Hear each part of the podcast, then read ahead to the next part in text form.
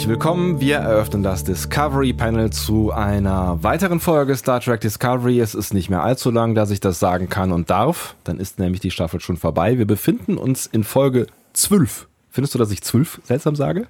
Du sagst es sehr rheinisch. 12, 12, 12. Wie wär's denn richtig?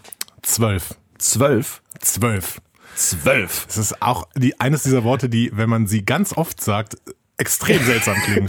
12. 12, 12, 12, 12. Through the Valley of Shadows.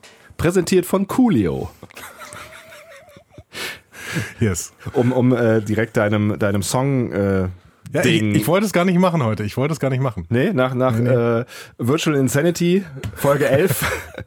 Star Trek Discovery, jetzt Gangsters Paradise. Jetzt Gangsters Paradise.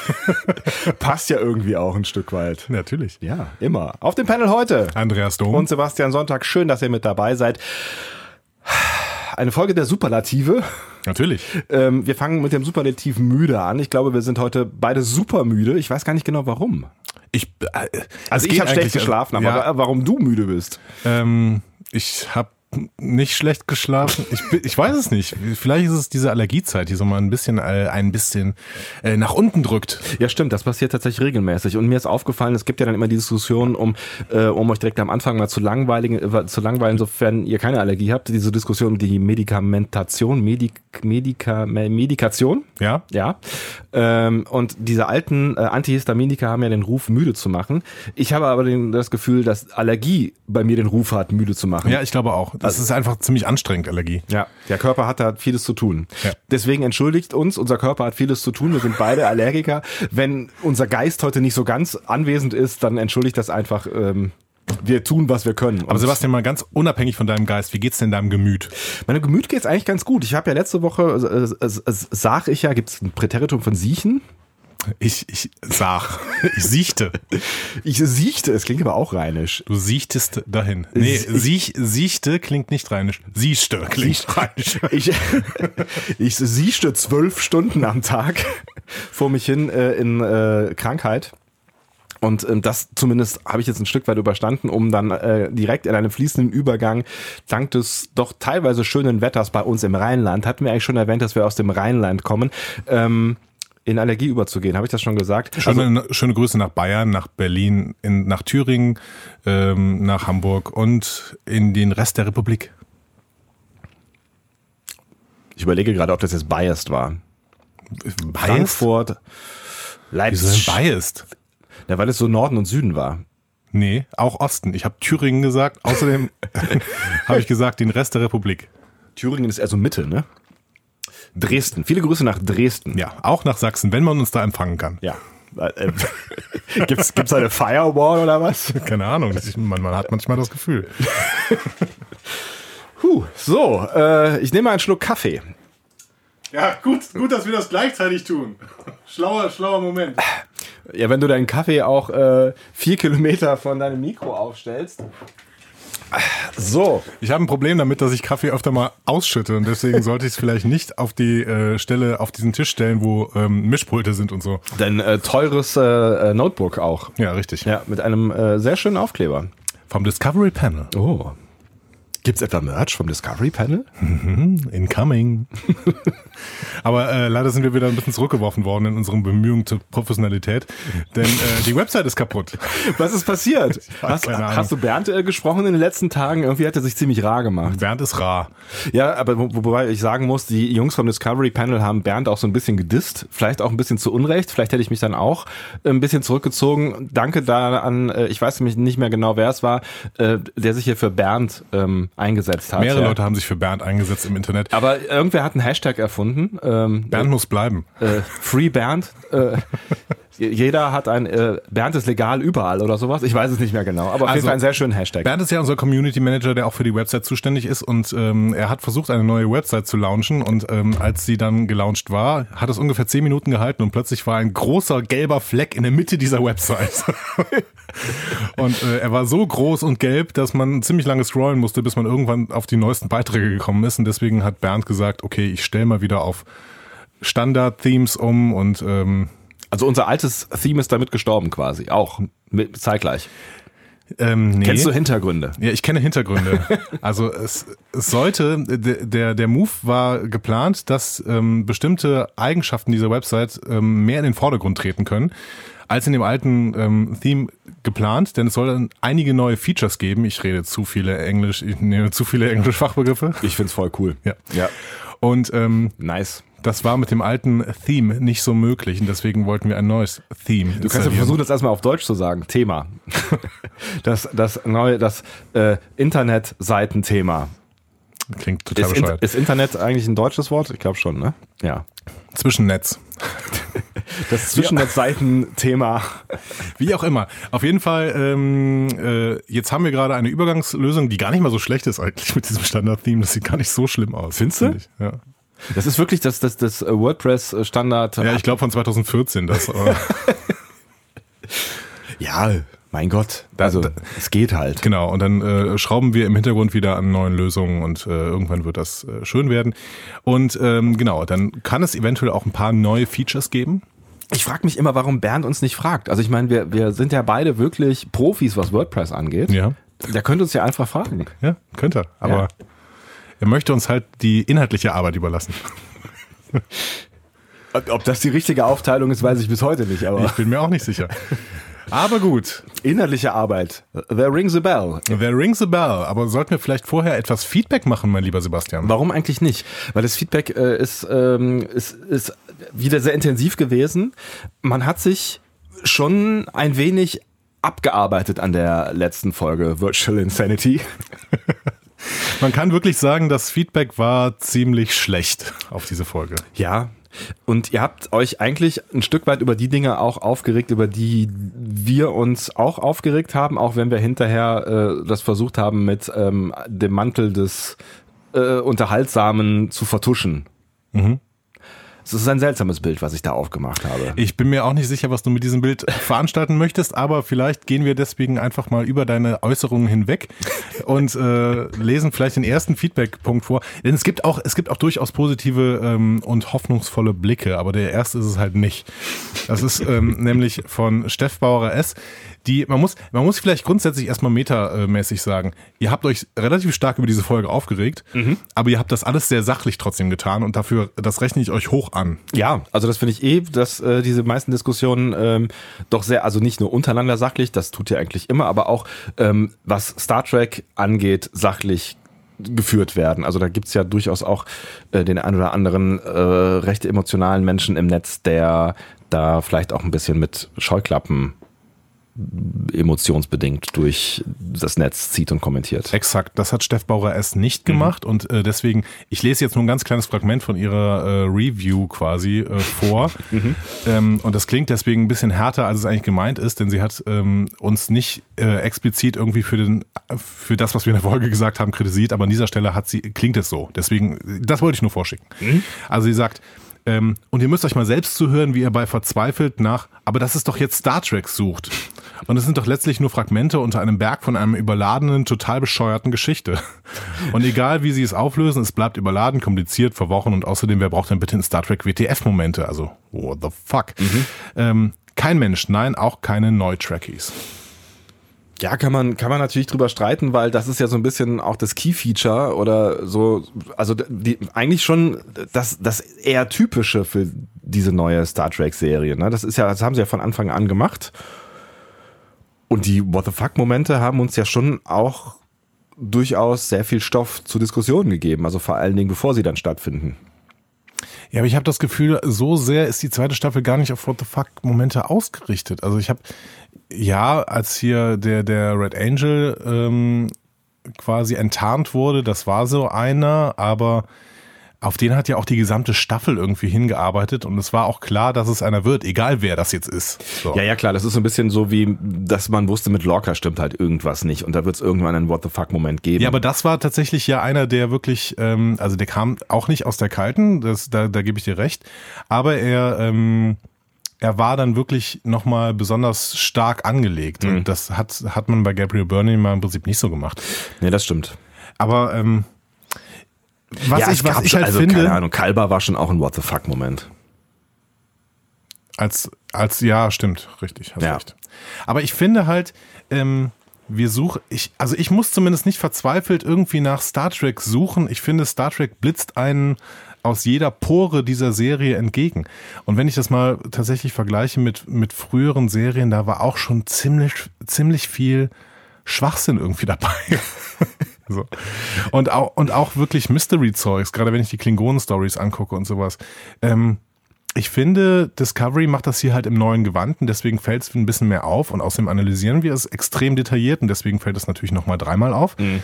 Ähm, aber grundsätzlich äh, bleibe ich dabei, ich habe hier eine sehr unterhaltsame Star Trek-Serie und das ist eine Star Trek-Serie und vielleicht haben wir teilweise nicht diese Unbeschwertheit, die andere Serien immer mal wieder gebracht haben, aber das hatte DS9 in der Staffel 5 und 6 auch relativ wenig. Und dann mhm. irgendwann musste man sogar das Holodeck einführen, um da irgendwie diese völlig traumatisierten Leute in, in einer Bar abhängen zu lassen, mhm. weil sie einfach nicht mehr konnten alle. Ähm, ja. Ja, und es ist, also ich finde tatsächlich auch, dass es in, in Staffel 2 jetzt nochmal zugenommen hat, was den Star Trek-Gehalt angeht, wo man in der ersten, der ersten Staffel ähm, schon hier und da drüber diskutieren konnte und wir das ja auch intensiv getan haben, dass da an einer, an einer anderen Stelle aneckt mit dem, was wir unter Star Trek verstehen. Aber gerade in Staffel 2, finde ich, ist es schon, schon sehr häufig in verschiedensten Variationen erkennbar. Wo ich Stefan aber auf jeden Fall recht geben muss, ist, dass die Geschichte deutlich zu kompliziert ist. Also das hätte man nicht, also vor allen Dingen hätte man diese, dieser Zeitfaktor, der einem wirklich nur Probleme macht, das war nicht so richtig nötig. Es war auch bei Enterprise ja nicht schon, schon so, nicht so richtig nötig, aber vielleicht ist das auch, vielleicht ist das auch wirklich die negative Seite davon, dass man hier in einer Zeit spielt, in der man nicht so viele ähm, universumsverändernde Sachen machen kann, weil darauf später dann eingegangen hätte werden müssen. Mhm. Und deswegen arbeitet man halt mit Zeitverwerfungen und irgendwelchen ähm, Zeitkollisionen oder sowas. Ja, wobei sie ja tatsächlich bisher sich noch nicht rausgeredet haben mit der Zeit. Ne? Also sie sind, sie, sie machen die ganze Zeit Dinge und noch äh, haben sie, haben sie ja nicht irgendwie den Reset-Button gedrückt. Noch. Dazu später mehr. Ja, ähm, ja, also mit, der, mit, mit dieser ganzen Zeitnummer, da bin ich mir auch nicht so ganz sicher, ob sie sich da einen großen Gefallen getan haben. Womit ich ja noch ein größeres Problem habe im Moment, ist diese ganze Control-Geschichte, die jetzt auch in der Folge, auf die wir gleich zu sprechen kommen, nicht deutlich äh, einfacher wird. Also das Thema Daten ist, finde ich, e-, echt ein schwieriges Thema und ähm, das hat uns ja letzte Folge schon sehr stark beschäftigt. Das ist so, aber ich finde, sie bereiten hier relativ stark einen ähm, eine Lösung vor. Und das werde ich gleich in der Besprechung der Folge mehrfach anmerken, glaube ich. Ähm, wir gehen mal vielleicht weiter in dem Feedback. Ne? Ähm, der Sören ist nämlich etwas gutmütiger und hoffnungsvoller. und er sagt, ja, ich tue mich noch schwer mit der Bewertung der Handlungslöcher. Beim ersten Schauen stolper ich äh, meistens nur über die größten Holes. Also in diesem Fall äh, der Folge war das tatsächlich dieser Umgang mit den Daten. Ärgerlich finde ich eher den Umstand, äh, dass Charaktere plötzlich verschwinden, dass es nicht erklärt wird. Reno mhm. ist verschwunden, gut, die ist jetzt wieder da. Nahen darf mal grimmig schauen, dann ist sie wieder weg. Aber die darf häufig grimmig schauen in letzter ja, Zeit. Ne? Genau, ja. jetzt, war jetzt auch wieder da. Ähm, Batman Cornwall spielt in der Folge auch keine Rolle. Wo ist die eigentlich hin? Keine Ahnung. Und ähm, die ist die, was war denn nochmal? In der vorletzten Folge ist die aufgetaucht und wieder weg. Ist sie wieder weggeflogen? Niemand hat gesehen, wo sie hingegangen ist. Sie sitzt irgendwo. Vielleicht ist sie doch auf der Discovery. Maybe. Ich hatte kurzzeitig auch gedacht, dass wir es sehen, dass sie da ist, aber dazu auch später mehr. Und Dr. Pollard ist auch ein Geist. Ja. Die stimmt, die wurde mal ange. Äh, Pike hat mal gesagt, Kalber und Pollard, macht euch fertig. In der letzten Folge, glaube ich, ne? Ja, stimmt. Ja, ja, ja, genau. Und man, man, man sieht sie halt nicht. Nee. Schade. Also dem Kalber wieder da ist, ist Pollard halt abgeschrieben. Ja. Und ein sehr interessanter Aspekt, den Sören hier sagt, ich denke, Recurring Characters funktionieren auf Raumstationen deutlich besser als auf Raumschiffen.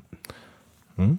Kann man ähm, was dran sehen. Ne? Also wenn auf einer Raumstation irgendwie 4000 Leute wohnen, ist das ein bisschen was anderes als auf einem Schiff, wo man sich schon irgendwie begegnen sollte. Ja, ja, ich weiß nicht so genau. Also wenn ich jetzt an, an die Enterprise D denke, da, da äh, haben auch relativ viele Menschen Platz und wir haben trotzdem immer nur die gleichen Szenen gesehen. Und das hat auch irgendwie funktioniert. Also selbst bei Leuten, die dann, ne, also selbst mit Leuten wie mit Geinen oder sowas, die halt wirklich, ähm, was, sechsmal, siebenmal, achtmal aufgetaucht ist in der, in der ganzen äh, Zeit, selbst die hat funktioniert. Ich glaube, es kommt auch immer aufs Writing an und ob man es will.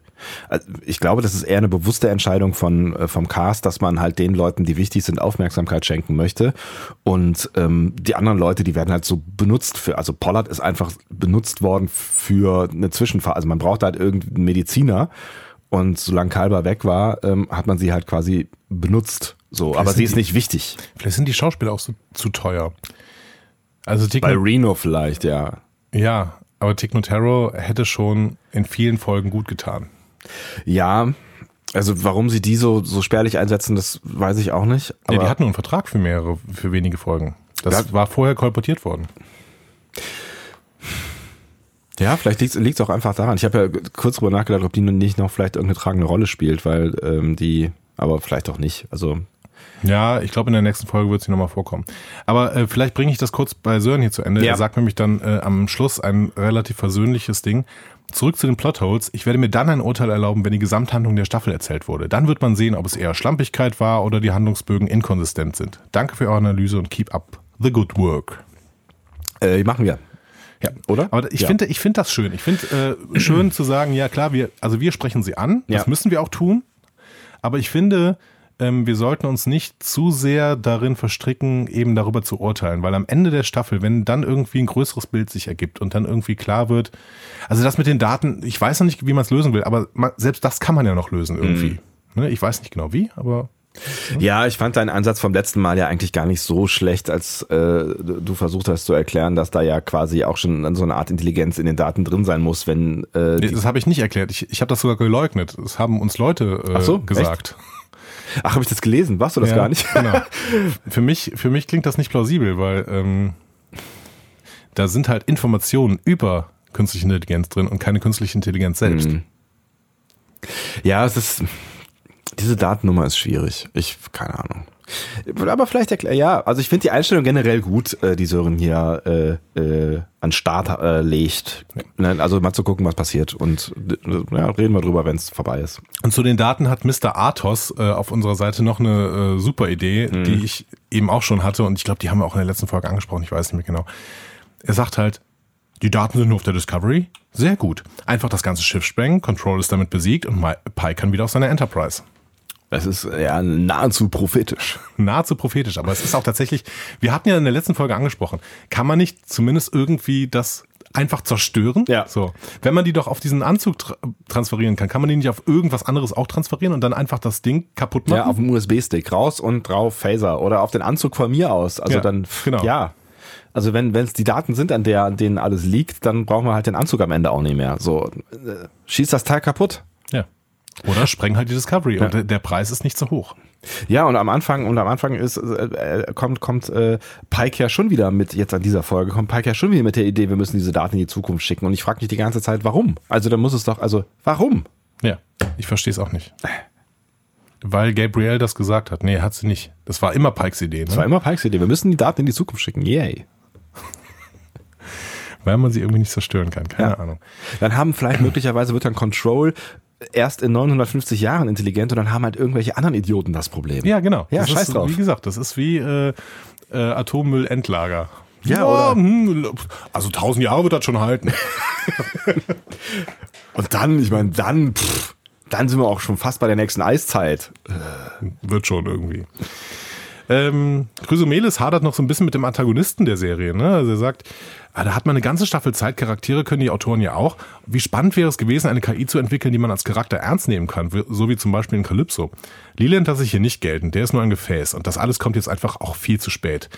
Diese ganze mysteriöse, rätselhafte Gefahr trägt einfach nicht über einen längeren Zeitraum. Ja, da haben wir wieder das Problem, wenn du halt irgendwie ähm, künstliche Intelligenzen oder äh, auch Kollektive. Ich wollte gerade sagen, ne? ich, ich finde, das ist das, das Borg-Problem. Das ist das ne? Borg-Problem, ne? Wenn du halt, wenn du am Ende halt solche nicht wirklich fassbaren Charaktere, die keine Charaktere sind, als Antagonisten einsetzt. Und was haben sie bei den Borg gemacht? Haben sie dann irgendwann die Borg-Queen eingeführt. Also eine schlimmere Idee hätten sie eigentlich nicht haben können. Ne? Ähm, also ich fand das wirklich sehr, sehr inkonsequent und inkonsistent, dass sie das damals gemacht haben. Nee, nee, ich, aber ich kann es voll verstehen und das Ja. ist genau das, was äh, Chrysomelis hier anspricht. Ja, ja, genau. Du kannst nicht die ganze Zeit mit einer äh, nicht personalisierten Macht irgendwie zusammenhängen, weil du dann einfach keine coolen, coolen Geschichten erzählen kannst. Es ist halt gegen jede Storytelling-Regel. Ne? Du musst halt einen, einen reliable Antagonisten haben und der muss dir irgendwie nahe kommen können, sonst ist der egal. Und so eine KI, selbst wenn die in verschiedene Rollen schlüpft, die, die kommt dir halt nicht so nahe, weil du dich halt als Mensch immer noch am besten mit anderen Menschen oder zumindest irgendwas Menschenähnlichen identifizieren kannst. Ne? Also Identifikation muss ja irgendwie passieren. Also du identifizierst dich ja auch immer mit einem Antagonisten ein Stück weit. Aber wie ist denn das mit der dunklen Bedrohung? Gibt es, also jetzt nicht, nicht die von Star Wars, gibt es irgendwelche dunklen Bedrohungen, die nicht personifiziert werden und die trotzdem funktionieren? Ja, wenn sie, wenn sie halt ähm, Impact haben auf die handelnden Personen, also starken Impact, also sowas wie ähm, eine außerirdische Macht landet auf der Erde oder ähm, die Welt geht unter wegen eines Asteroideneinschlags. Also wenn du dich halt mit ähm, mit dem Schicksal der handelnden Menschen stark identifizieren kannst und deren Ängsten, aber das auch das funktioniert ja hier gerade nicht. Also da das, hat ja niemand Angst. Also die sitzen nichts. lachend am, am in, in, in der in der äh, Dings hier im, ja. im Mannschaftsraum und ja, die Welt geht bald unter. Mensch, hast du noch ein bisschen Mayo? Ja, aber das ist ja eigentlich ganz nett, finde ich dass sie, dass sie trotzdem noch Humor, weil Menschen haben in allen Situationen Humor. In den schlimmsten Situationen der Welt haben Menschen Humor. Und das, deswegen, ich kann auch irgendwann Sachen nicht mehr ernst nehmen, wenn überhaupt kein Humor gezeigt wird, selbst in tra tragischsten Momenten. Bin ich voll auf, ganz auf deiner Seite. Das funktioniert natürlich auch äh, in Independence Day, dass da äh, Jokes gemacht werden, aber trotzdem geht, geht die Bedrohung nicht, also wird nicht weniger. So. Hier in deiner, deiner Zombie-Serie. Ähm, The Walking Dead. Wie läuft denn das? Also ist, ist aber, aber The Walking Dead macht, also übrigens, ähm, jetzt mal kurz off topic, uh, The Walking Dead macht in dieser, äh, hat in dieser Staffel, die jetzt zu Ende gegangen ist, wieder sehr viel richtig gemacht. Mhm. Neue Showrunnerin. Frauen tun Serien, die festgefahren sind, auch oft gut. Muss man an dieser Stelle wirklich mhm. sagen.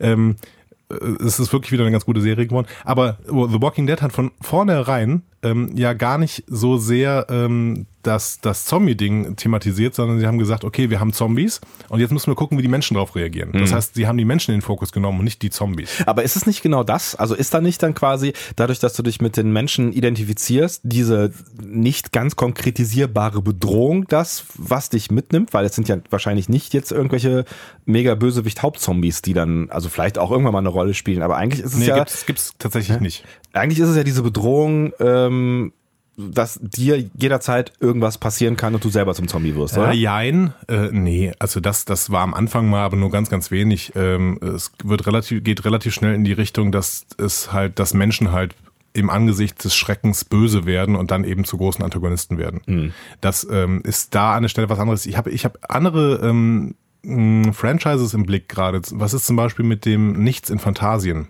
Also äh, die unendliche Geschichte. Mhm das Nichts, was Fantasien auffrisst. Das ist, ja. Aber als Antagonist hat das auch, also als Böse hat das nie so richtig gewirkt, oder?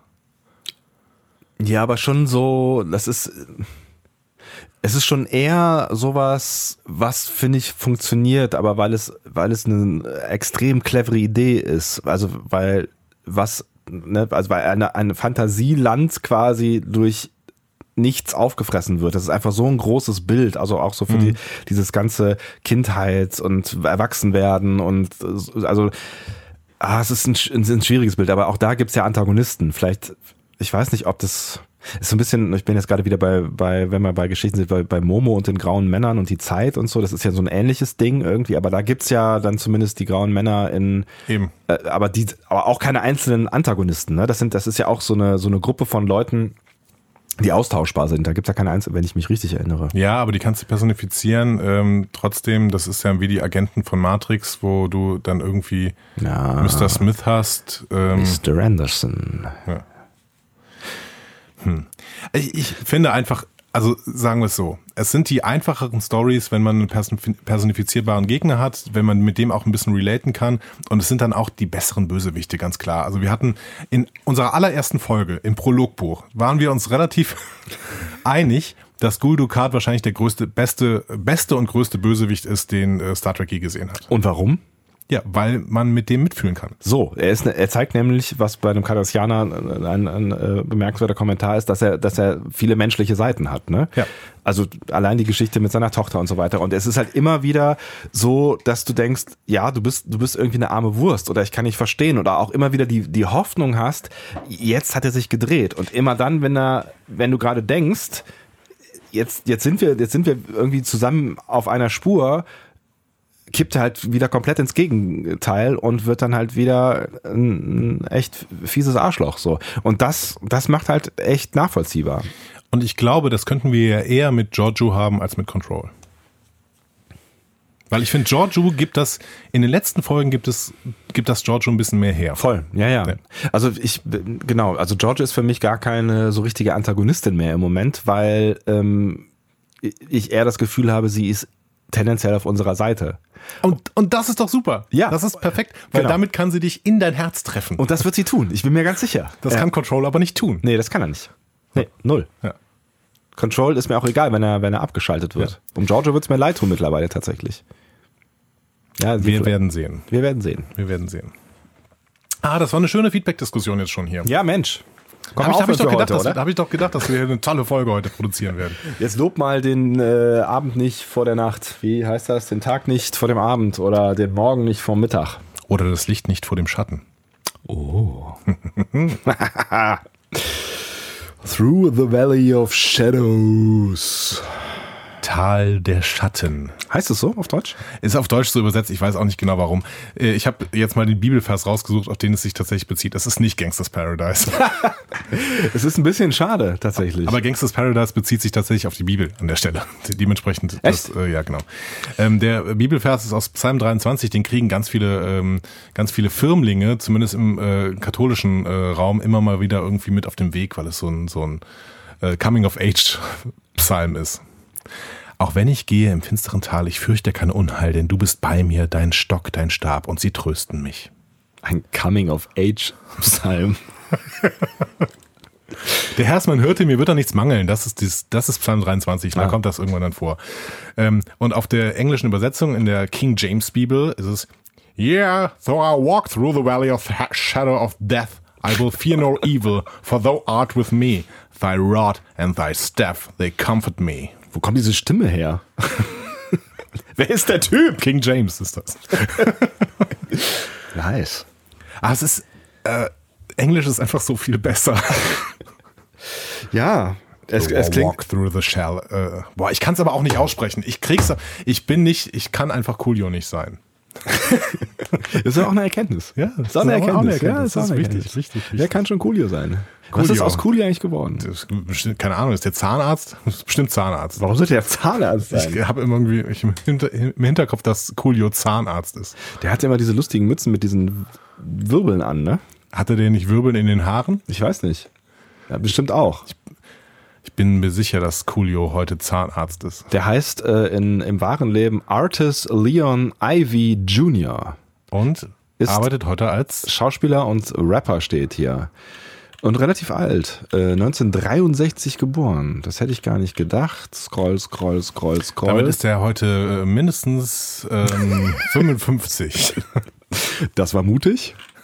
Das hätte ich an einer Stelle nicht gemacht. Einen Satz anfangen, bevor man gekopfrechnet hat. Das ist alles, alles kein Problem. Im November 2017 wurde bekannt, dass Coolio der Vizepräsidentschaftskandidat von Der Zahnärztevereinigung? Sherry DeVille bei der Kandidatur für die US-Präsidentschaftswahl 2020 sein wird. Was? Von, von wem? Sherry DeVille. Sherry DeVille, Ist Sherry DeVille, ist das eine äh, aussichtsreiche Kandidatin? eine US-amerikanische Pornodarstellerin. Okay. Ja. Also sehr aussichtsreich. Im November 2007 gab DeVille ihre Kandidatur, Kandidatur für die US-Präsidentschaftswahl 2020 bekannt. Republikanisch? Wobei Coolio ihre Vizepräsidentschaftskandidat, ihre, ihr Vizepräsidentschaftskandidat sein soll. Okay. Ähm, Bestimmt republikanisch.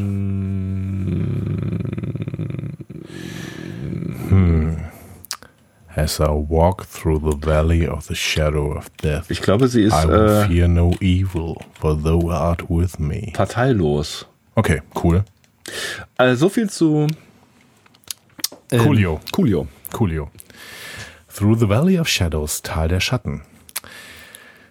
Sebastian, das Team Andreas. hinter der Folge. Das Team hinter dem Team. Was ist das Team hinter dem Team? Team, Team. Äh, geschrieben von Bojan Kim und Erika Lippold. Beides Namen, die ich tatsächlich schon mal gehört habe und du wirst mir sagen, wo? In äh, Kontext von Star Trek Discovery. Ei! Sie sind nämlich äh, Teil des Writers Room und wir haben schon öfter über sie gesprochen tatsächlich. Äh, sie waren nämlich einerseits für das Halbstaffelfinale der letzten Folge, äh, äh, letzten Staffel verantwortlich. Into the Forest I Go. Ähm, beide haben übrigens vorher für Rain gearbeitet, das habe ich auch schon ein paar Mal gesagt. Ähm, und sie haben bis jetzt eigentlich nach dieser Into the Forest I Go Folge exklusiv für die Kelpiana Story gearbeitet. Denn die haben den Short Track gemacht und uh, The Sounds of Thunder. Ah, okay. Beide werden im Übrigen Showrunner für die Sektion 31 Serie sein. Passt ja irgendwie mit dem ganzen Sektion 31 Content heute. Ich frage mich aber ehrlich gesagt mittlerweile voll, wie diese Sektion 31 Serie aussehen wird. Also auf jeden Fall muss es da irgendwie sowas wie einen Neustart geben, weil ähm, die sind ja gerade irgendwie ganz schön äh, am Ende. Ja, tatsächlich. Ja. Seltsam. Ähm, und Regie hat, ähm, wie auch im Short Track und auch in The Sound of Thunder, Doug Aniokoski gemacht. Ja. Das heißt, ähm, man kann schon sagen, dass der, Bojan Kim und Erika Lippold, dass die so ein Team sind, Ja. die für Folgen eben zuständig sind. Ähm, der Auch hat aber in der letzten ähm, Staffel Lethe gemacht. Genau. Wobei man jetzt äh, sagen kann, dass diese Folge ja relativ äh, wenig mit Kelpianern zu tun hat. Tatsächlich. Ja. Aber dieses Team ist offensichtlich jetzt nicht nur noch für die Kelpianer zuständig. Sondern auch für alle anderen Spezies mit K. Uh, nicht so schlecht. Ja, ähm, genau. Äh, ich bin bis jetzt immer von Anjo Koski relativ, ähm, also ich bin zufrieden mit seiner Arbeit gewesen. Irgendwie, ich finde nämlich, dass er grundsätzlich ein recht klassischer Regisseur ist, so, der jetzt nicht total viel spielt. Es gab wieder zwei, drei Lichtspiele in dieser äh, Folge, aber ansonsten finde ich, war das relativ konservativ gefilmt. Ja, würde ich auch sagen. Ja. Ja. Nahezu unaufgeregt. Genau. Und das gefällt mir eigentlich relativ gut. Dann sehen wir ein Previously On in der ersten Szene, wenn wir da mal reinsteigen wollen. Warum eigentlich nicht? Ähm, es wird das Thema rote Signale angesprochen. Dann haben wir Gabriel Burnhams Hinweis, die Daten der Sphäre möglichst schnell zu löschen und die Probleme damit und die Geschehnisse der letzten Folge rund um Control und Gab äh, Gabriel Burnhams Reise zurück in die Zukunft. Das sehen wir. Was wir in der letzten Folge offensichtlich falsch verstanden haben, dieser Zeitkristall im Anzug ist von Lila zerstört worden. Ja, das habe ich tatsächlich auch nicht verstanden, ja. Weil ähm, wir ja davon ausgegangen sind, dass sie jetzt eigentlich einfach wieder in den Anzug steigen kann und zurückkommen kann. Ja. Also Gabrielle. Da müssen wir sowieso gleich nochmal drüber reden, ob das nicht trotzdem möglich ist. Aber äh, grundsätzlich, ähm, also dieser äh, Zeitkristall ist zerstört. Das haben uns auch Leute im Feedback gesagt. Mhm. Das heißt aber im Klartext, dass ähm, Gabrielle samt Anzug ähm, jetzt in der Zukunft auf ihrem äh, Planeten gestrandet ist. Genau, die sitzt da jetzt mit so einem kaputten Ja. Anzug rum. was natürlich auch so ein bisschen die Storyline dieser Folge ähm, nötig macht. Also oder vielleicht auch Ja. nötiger macht, weil Ja. man sich ja sonst fragen kann, warum dieser ganze Quatsch. Ja. Trotzdem müssen wir da gleich noch drüber reden. Ja, die Frage kann man trotzdem stellen, ich weiß. also, die Frage kann man an vielen stellen, äh, ist auch egal. Wir gehen dann in die Folge, also in die richtige Folge rein. Burnham guckt sich gerade nochmal Logbücher von ihrer Mom an und äh, dann ruft ihre Ziehmutter per Holo-Anruf durch. Ne, ähm, die versucht Burnham im Prinzip beizustehen. Was ich sehr nett fand von Ja. Amanda, ja. Voll. Ja. irgendwie. Und es ist auch schön, dass wir dann zum ersten Mal gesehen hat, dass sie halt äh, zwei Kinder hat und auch mit beiden Kindern irgendwie ein Verhältnis. Also, denn äh, Burnham wird von Spock unterbrochen. Also zu ihnen ein Verhältnis, mit ihnen ein Verhältnis klingt irgendwie seltsam. Ja. Wenn du mit deinem sexualisierten Gehirn wieder irgendwas da reindeutest. Ich Ahnung. möchte nur politisch korrekt sein. Ja, ja. Ja? Genau, Spock ruft Burnham zur Brücke und sagt noch Hallo Mom. Und, es, und sie sagt Hallo Spock. Ja, das war ganz herzlich. Aber Ja. immerhin sagt sie hinterher noch I love you both. Genau. Ja. Ähm, interessant in dem Gespräch fand ich wieder, Michael gibt sich wieder an allem die Schuld. Ne? Ja, der, der typische Burnham-Move, Genau. ja. Aber Amanda dreht's um und sagt, ja, aber du hast Gabrielle gefunden und du wirst sie auch wiederfinden. Was ich nett finde auch. Ja. Genau. Also du bist zwar verantwortlich für das, was passiert ist, aber du bist auch dafür verantwortlich, sie überhaupt erstmal gefunden zu haben. Das heißt, äh, alles gut. So. Ne? Aber auch wenn Michael dazu tendiert, immer die, die Schuld quasi auf äh, ihren Schultern zu tragen für alles in diesem Universum, ist die Schuldfrage ja schon auch durchaus eine spannende. Und die können wir ja in dieser Folge auch mh, durchaus nochmal diskutieren, weil am Ende es wieder so ein bisschen sich andeutet, als möglicherweise doch Michael das radikale Moment sein könnte in dieser ganzen Geschichte. Ich bin gespannt, was du beizutragen hast. Ja, ich, man, ich, ich weiß ja auch nichts Genaues und ja, natürlich hat Michael immer irgendwie trägt immer für alles irgendwie oder will für alles die Verantwortung äh, tragen. Ich, ich glaube, auch da können wir uns äh, mit, wer hat es eben noch gesagt, äh, vielleicht müssen wir auch darauf warten, dass diese Geschichte auserzählt wird. Sören. Sören, ja. Wir gehen erstmal auf die Brücke. Ein neues Signal ist nämlich da und zwar auf Boret, wo Karles irgendwann mal wieder auftauchen sollte. und äh, wo dieses klingonische Kloster ist, wo Tyler und Larell ihren kleinen Racker hingebracht haben. Der Kleine. Kontaktab Kontaktabbruch für immer inklusive, ne? Also bei, bei dem kleinen, äh, Also das war der, der Deal. den kleinen namenlosen D genau. Sohn auf, von, von nichts. Sohn von nichts, von nichts. Das, das war der Deal, äh, dass auf jeden Fall ähm, keiner von beiden, also von äh, Lerell und Tyler, äh, eigentlich jemals wieder äh, da irgendwie versucht, Kontakt herzustellen. Ne? Exakt. Ja. Äh, und Tyler ist ja eigentlich auch tot für die Klingonen, ne? Ja. Immer mal im Hinterkopf halten. Für uns ist er nicht tot, ne? Dem geht's wieder ganz gut. Ja, der, der, tatsächlich hat er auch äh, endlich mal wieder so ein bisschen Text bekommen in der Folge hier. Ne? Also Ja, am Ende der letzten Folge war er ja eigentlich schwer verletzt in so einem Escape-Pod. stimmt. Das haben sie uns jetzt nicht mehr gezeigt. Das haben sie uns jetzt nicht mehr gezeigt, Ja. äh, aber offensichtlich, also ich habe schon auch vermutet, wenn der überlebt, dann ist das halt auch relativ simpel zu heilen. ne? Das Ja. war jetzt keine Strahlenverletzung oder sowas, der hat einfach eine Scherbe in den Bauch bekommen. Ja, mein Gott. Kann ja mal passieren. Ne? Aber ein- Satz dazu wäre schön gewesen. Ja, das stimmt So. allerdings. Ja, oder dass man ihn einmal kurz in der Krankenstation, es hätte ja auch gereicht, ne? einmal kurz in der Krankenstation, ein Dialog oder sowas. Ja, die müssen ja nicht immer in die Krankenstation gehen und da irgendwie noch liegen laben, der dann sofort wieder aufspringt. Ja, aber so läuft das haben wir nun schon mal. ziemlich häufig gehabt in dieser Staffel. Aber das, so funktioniert Medizin da. Häufig. Also, auf jeden Fall man hat Strahlenverletzungen. Haben wir da natürlich. eine relativ große Testosteronrunde da stehen. Ne? Saru, Spock, Tyler und Pike, die spekulieren noch ein wenig an den Signalen rum und dann kommt Burnham und sagt, Jungs, unproduktiv.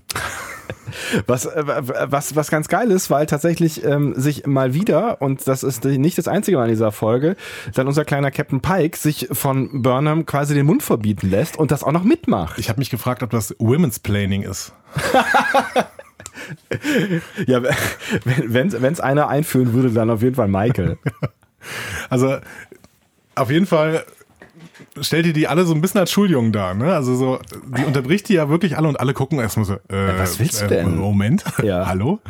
Und ich finde auch gar nicht, die Diskussion finde ich gar nicht so fürchterlich unberechtigt. Nein, tatsächlich nicht. Ja. Aber Michael ist halt jetzt fokussiert. Ja.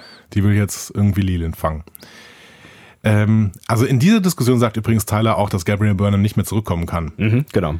Ähm, und ich habe mich da gefragt, jetzt wieder zeitmechanisch gesehen. Das war jetzt irgendwie wieder ein rheinisches Wort. Mechanisch. Zeitmechanisch. Da sind viele SC und CR-Laute. Wenn die aufeinandertreffen, dann wird es schwierig. Ja. Es ist irgendwie seltsam. Sie könnte doch vorher schon zurückgekommen sein in die Zeit später. Oder? Eigentlich schon, ja. Also ich meine, sie hat ja irgendwann diesen Anzug mit dem Zeitkristall. Ja. Ja. Und offensichtlich kann sie ja äh, einigermaßen präzise navigieren nach diesem ersten kleinen Fauxpas. Oder das ist jetzt wieder ein anderes Universum, weil sie äh, da jetzt durch das Festhalten von Gabriel eingegriffen haben und deswegen ist es jetzt eine andere Zeitlinie, in die sie aus der Zukunft der Vergangenheit oder aus der Vergangenheit der Zukunft nicht mehr eingreifen kann. Aber die Vergangenheit haben sie ja nicht geändert, oder? Also nach deinem, äh, deiner, deinen Gesetzgebungen, die du da das letzte Mal vorgestellt hast, vorletzte Mal, äh, müsste es ja eigentlich so sein, dass ab dem Zeitpunkt X sich die Zukunft in eine andere Bahn bewegt. Die Vergangenheit äh, betrifft das aber doch nicht, oder? Ja, aber dieser Zeitpunkt X liegt ja jetzt in der Gegenwart, in der Vergangenheit. Nämlich, der war, als sie Gabriel Burnham festgehalten haben. Ja. und damit den Anzug zerstört haben. Das heißt, dann beginnt quasi Zeitlinie ähm, B und Burnham, äh, also Gabriel, konnte, als sie den Anzug noch hatte, immer nur in Zeitlinie A eingreifen. Aber in dem Moment, wo sie den Anzug nicht mehr hat, beginnt Zeitlinie B in dem Moment äh, in der Gegenwart, sodass sie nicht mehr in Zeitlinie B eingreifen kann. Und alle Eingriffe in Zeitlinie A sind hinfällig, weil Zeitlinie A nix, nicht mehr existiert. Weil Zeitlinie B ja existiert. Aber könnte sie in Zeitlinie A nicht irgendwas tun, um zu verhindern, dass Zeitlinie B überhaupt passiert? Sie könnte zum Beispiel einfach in Zeitlinie A nicht äh, Michael retten. Auf diesem Das würde sie aber nicht tun. Strahlenplaneten. Das würde sie nicht tun. Das würde sie nicht tun. Auch mit dem Wissen, dass, äh, dass eigentlich müsste sie ja dann jetzt äh, in irgendeiner Version müsste sie doch wissen, dass Spock äh, Michael nicht sterben lassen würde. Aber er lässt sie ja sterben. Sie war ja tot, Ja, eine Minute lang. auf Dauer. Meinst du? Weiß ich, Ich glaube, nicht. Spock war, hatte genau das vor. Der wollte Michael unbedingt sterben lassen. Sie könnte natürlich die Vergangenheit ähm, so verändern, dass es weder Zeitlinie A noch Zeitlinie B jemals gegeben hätte. Aber das sagt sie ja geht nicht, weil Zeit so mächtig ist. Sie könnte äh, Spock umbringen. Dann gibt's niemanden, der Michael dazu verführt, ähm, länger als es gut für sie ist. Wahrscheinlich, wahrscheinlich gibt es dann Cyborg. Du musst immer denken, die Zeit ist mächtig. Ja, ja, die Zeit ist mächtig. Ach ja, du hast schon recht. Warum hat man uns das mit dieser Zeit angetan? Das mit dem Diskutieren über die Zeit, das kostet auch so viel Zeit. Deswegen, Deswegen sind unsere Folgen so lang, Ja, wegen dieser ganzen Zeitnummer. ich weiß. Die Zeit ist schuld an dieser Zeitvernichtung. Und deswegen hier. sollten wir eigentlich Burnham folgen, denn die will statt diese ganze Zeitverschwurbelung, äh, will lieber was Praktisches machen, die will nämlich äh, sich Giorgio anschließen und Leland suchen. Aber Saru erinnert dann daran, äh, ja, pass mal auf, Burnham, auf der Discovery sind doch noch die Sphärendaten. Unlöschbar und unkopierbar, wie wir wissen. Aber übertragbar. Übertragbar. Also möglicherweise. Versch verschiebbar. Verschiebbar. Genau. Aber sie sind jetzt wieder alle auf der Discovery, also offensichtlich hat das nicht funktioniert.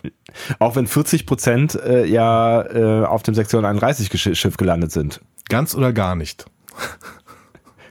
Die sind flupp wieder zurückgerutscht oder was? Wie, wie sagt's in diesem, äh, in diesem Schlager, ganz oder gar nicht, gehen oder bleiben, ganz oder gar nicht, du musst dich entscheiden. Diesen Schlager habe ich noch nie gehört.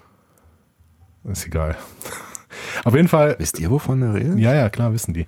Die Daten, die Daten sind unverschiebbar. Das ist wie so ein Nein, sind Kopiervorgang. unkopierbar. Nur verschiebbar. Und zwar auch nur in Gänze. Es ist quasi wie so ein Kopier- oder Verschiebvorgang äh, in äh, Windows 95. Wenn der in der Mitte abgebrochen wird, dann ist nichts übertragen. Genau, stell dir vor, du äh, kopierst eine Datenbank, die verschlüsselt ist. Also ist, was quasi ein File ist. Ein File, genau. Ja. Die Datenbank verschlüsselt, Ja. kopierst du so halb auf einen USB-Stick. Ja, ja klar, dann ist Wird hinterher nicht nichts- funktionieren. Wird, ist hinterher nichts drauf. Genau. Ja, Das ist schon plausibel. das ist plausibel. Ausnahmsweise. Ja. So, aber äh, Saru sagt auf jeden Fall, diese Daten jetzt in die Nähe von Leland zu bringen, wäre nicht so super schlau. Aber warum haben Sie denn dann in der letzten Folge auch gesagt, äh, sowas wie ja 40 Prozent der Daten sind schon da und reicht das aus und bla und so? Also haben Sie nicht diese Sie 40 hatten Angst? Sie- das war wie ein, wie ein Countdown. Oh Gott, schon 40 Prozent, schnell, schnell, schnell eingreifen. So, und das war der Aber haben Sie nicht auch sowas gesagt wie mit 40 Prozent kann Controller nicht so viel anfangen oder so? noch, Ja, haben sie gesagt. Noch nicht so viel heißt gar nichts. Vielleicht hätte sie da schon irgendwelches Frag äh, irgendwelche Fragmente rausholen können, die Control. Naja gut, auf jeden Fall, die ganze Diskussion war wieder völlig für ein, für ein Po. Ja. Wir fliegen doch nach Boret. Ähm, ja. Und Tyler soll Lorel um Erlaubnis bitten. Genau. Also, sie ziehen diese Nummer mit den Sphärendaten jetzt durch, äh, weil, weil sie unlöschbar und kopierbar sind. Also, das ziehen sie durch. Ich wäre ehrlich gesagt schon früher als am Ende dieser Folge auf die Idee gekommen, dann einfach die Discovery zu zerstören. Das ist doch ein akzeptabler Preis für die Rettung allen fühlenden Lebens in der Galaxie, oder? Ja, finde ich auch. Finde ich völlig in Ordnung. Ich, äh, ich raff's einfach nicht. Aber gut. Okay. Ja, vielleicht braucht man halt auch einen Moment. Also die sind ja alle in, in Hochbelastungssituationen Ja, und da denkt man vielleicht auch nicht so klar. In dem Moment, wo Saru sagt, ja, hör mal, äh, mit der Discovery sollten wir aber nicht in Richtung Sektion 31 fliegen, weil die Discovery hat doch die Sphärendaten. Da hätte doch jemand sagen können, sag mal, wenn die Sphärendaten auch nur auf der Discovery sind, wir haben doch diesen Selbstzerstörungsmodus. Und wenn die Lösung die Löschung der Sphärendaten ist, warte mal. da ist doch, hm, da steckt irgendwas drin. Irgendwas steckt Komm, da Leute, drin. Leute, Leute. Denk denkt mal drüber nach, ja. Komm, Gehirn, Gehirn. Picard hatte gesagt, in einer halben Stunde treffen wir uns äh, äh, und dann hat, hat jeder einen Vorschlag. Genau. ah, na gut. Naja, gut. Okay, also auf nach Boret und wir gehen auf, in den Vorspann. In dem ist mir nichts aufgefallen, deswegen gehen wir weiter. Ich fand ihn so ein bisschen unvermittelt. Ich fand ihn so ein bisschen so aber hier, jetzt? Nö, Vorspann? das war das Setting für die Folge. Hab, fand ich völlig plausibel, dass der dann kommt. Was danach kommt, äh, irritiert mich viel mehr. Bitte. Sie kommen mit dem Sporenantrieb Ja! auf Boret an. Ich, ich, bin ausgerastet. Ich, bin- Warum? ich habe irgendwie dreimal zurückgespult. Ich meine, es wird ja hinterher nochmal thematisiert. So irgendwie gesagt, hä? Nee, das sieht nicht aus wie Bob. Hä? Nein, das sieht nicht aus wie Bob. Äh, was? Ah, ich habe ich hab echt, ich habe auf die Zähne gebissen und wollte den Fernseher anschreien. Warum tut ihr das? Aber auch mit diesem Sporenantrieb. Aber da wäre natürlich die, die, die Zerstörung der Discovery ähm, eine, eine gute Lösung. Ja, Gott sei Dank, bitte. Ähm, genau, dann hätten wir, wären wir zumindest den Spornantrieb los, hätten vielleicht ein paar andere Probleme, aber dazu später mehr. Ja. Tyler ähm, empfängt in seiner Kabine Michael. Äh, da fand ich übrigens sehr schön. Man kann offensichtlich die Türen umprogrammieren, dass sie verschiedene Triggerwörter ha Worte haben. Also die, die mal sagen, in den meisten Fällen sagen sie herein. Ne? Ja, Come, oder? Also auf einer der Enterprise, Enterprise die haben sie auch Genau. häufig Come gesagt. Tyler sagt Door. Ja, mein Gott, vielleicht ist das das Ursprungswort. Door. Ich finde, wenn man die umprogrammieren kann, dann hätte ich als, als äh, Halbklingone hätte ich mir einen Witz draus gemacht und hätte gesagt, Kabla. Also generell sind die Türen ja eh in Star Trek ein Mysterium. Was ja thematisiert wurde in dieser, Fol- äh, in dieser Staffel schon. Ja, das Von stimmt. Tilly, die übrigens in dieser Folge zum ersten Mal überhaupt gar nicht da ist. Stimmt, das ist mir gar nicht aufgefallen. Also, was nichts gegen Tilly ist, aber sie hatte ja tatsächlich in den letzten Folgen auch immer nur so Air Comic Relief äh, Auftritte, ne? Jetzt ist sie ne, Hm, Gar nicht da. gar nicht da. Gar nicht da. Ja. Ja, auf jeden Fall. Also, ne, man Was, kann ja, man was kann, würdest du als Wort nehmen? Tardigrade. irgendwas, irgendwas möglichst kompliziertes, ein, ein langes, ver, verschränktes, schwieriges Wort. Sozialversicherungsausweis, Nummer, Antrag. Wie heißt nochmal DNA, richtig? Des, de, de, Desoxyribonukleinsäure. Ja, das wäre doch ein schönes Das wäre Triggerwort. das, das wär ein schönes Triggerwort. Zitronensäurezyklus. Pudding. Pudding. Ich bin eher bei einfachen Worten. Arsch. Ah, irgendwann werden wir alle solche Türen haben. Die dann, die dann halt auch immer genau wissen, was angesagt ist, ne? Genau. Ja, die wissen, wann sie aufgehen und wann sie nicht aufgehen Ja, sollen. weil das halt die richtigen Triggerwords sind. Das kann man so programmieren. Hm. Deswegen kannte Burnham auch in der letzten Staffel alle äh, Codes von allen Türen. Die hat einfach diese, die hat das auswendig gelernt. Und die Türen sind ja auch empathische Wesen bei Star Trek. Weil die wissen ja, wann eine Unterhaltung zum Beispiel beendet ist. Ja.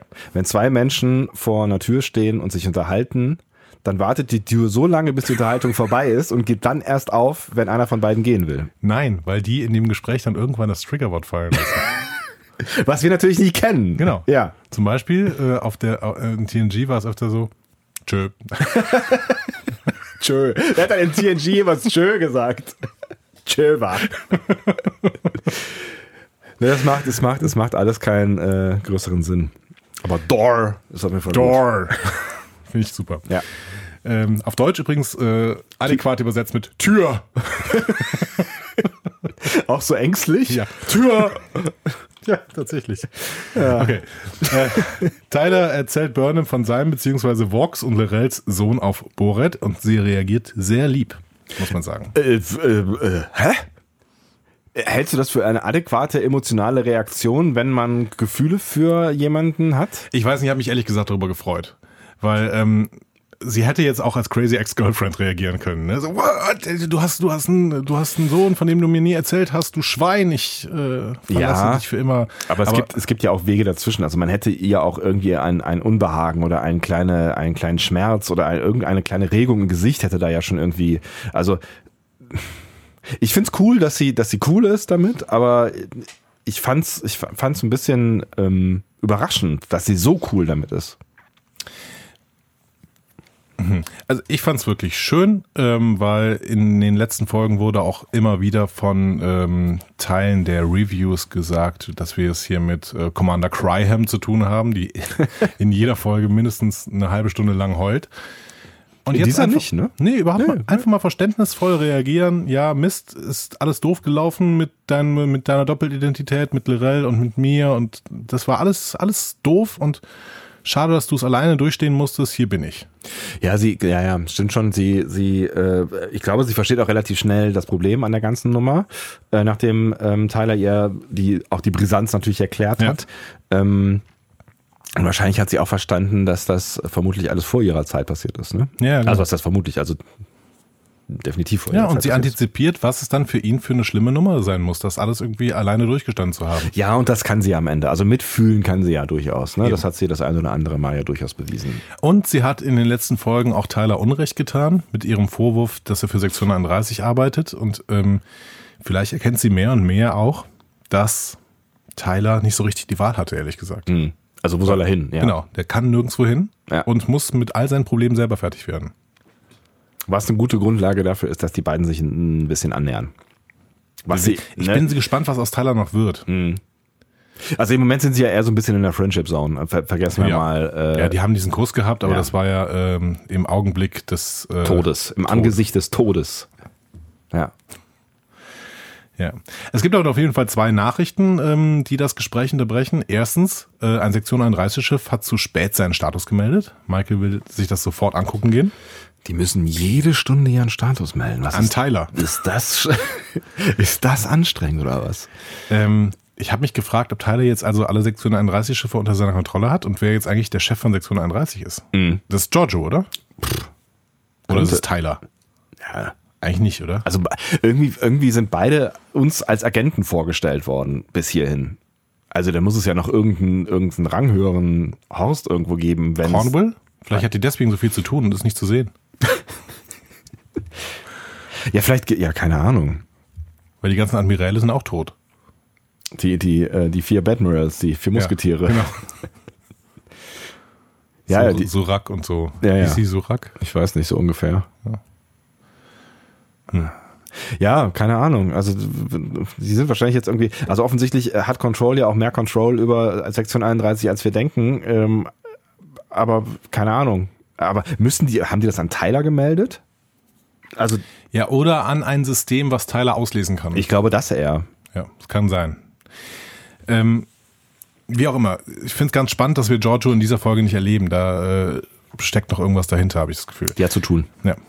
Die trifft sich mit Cornwall gerade. Die zweite Message ist, Lorelle ist mit ihrem D7 angekommen und Tyler muss da jetzt hin. Die 7 ist es ein Zitrön? D7 ist dieser Toss ähm, äh, Klingon Warbird, den sie ja bauen wollten in äh, Point of Light und der jetzt fertig ist offensichtlich und ich finde, der sieht ähm, toll aus. Ja, finde ich auch. Sieht toll aus, Ja. aber er sieht ein bisschen kleiner aus, als er in TOS angekündigt worden ist. Also in, in TOS ist er ungefähr so groß wie die Enterprise. Nee, Quatsch. In TOS ist er viel größer als die Enterprise. Und hier ist er so groß, ungefähr so groß wie die Discovery, die ungefähr so groß ist wie die Enterprise.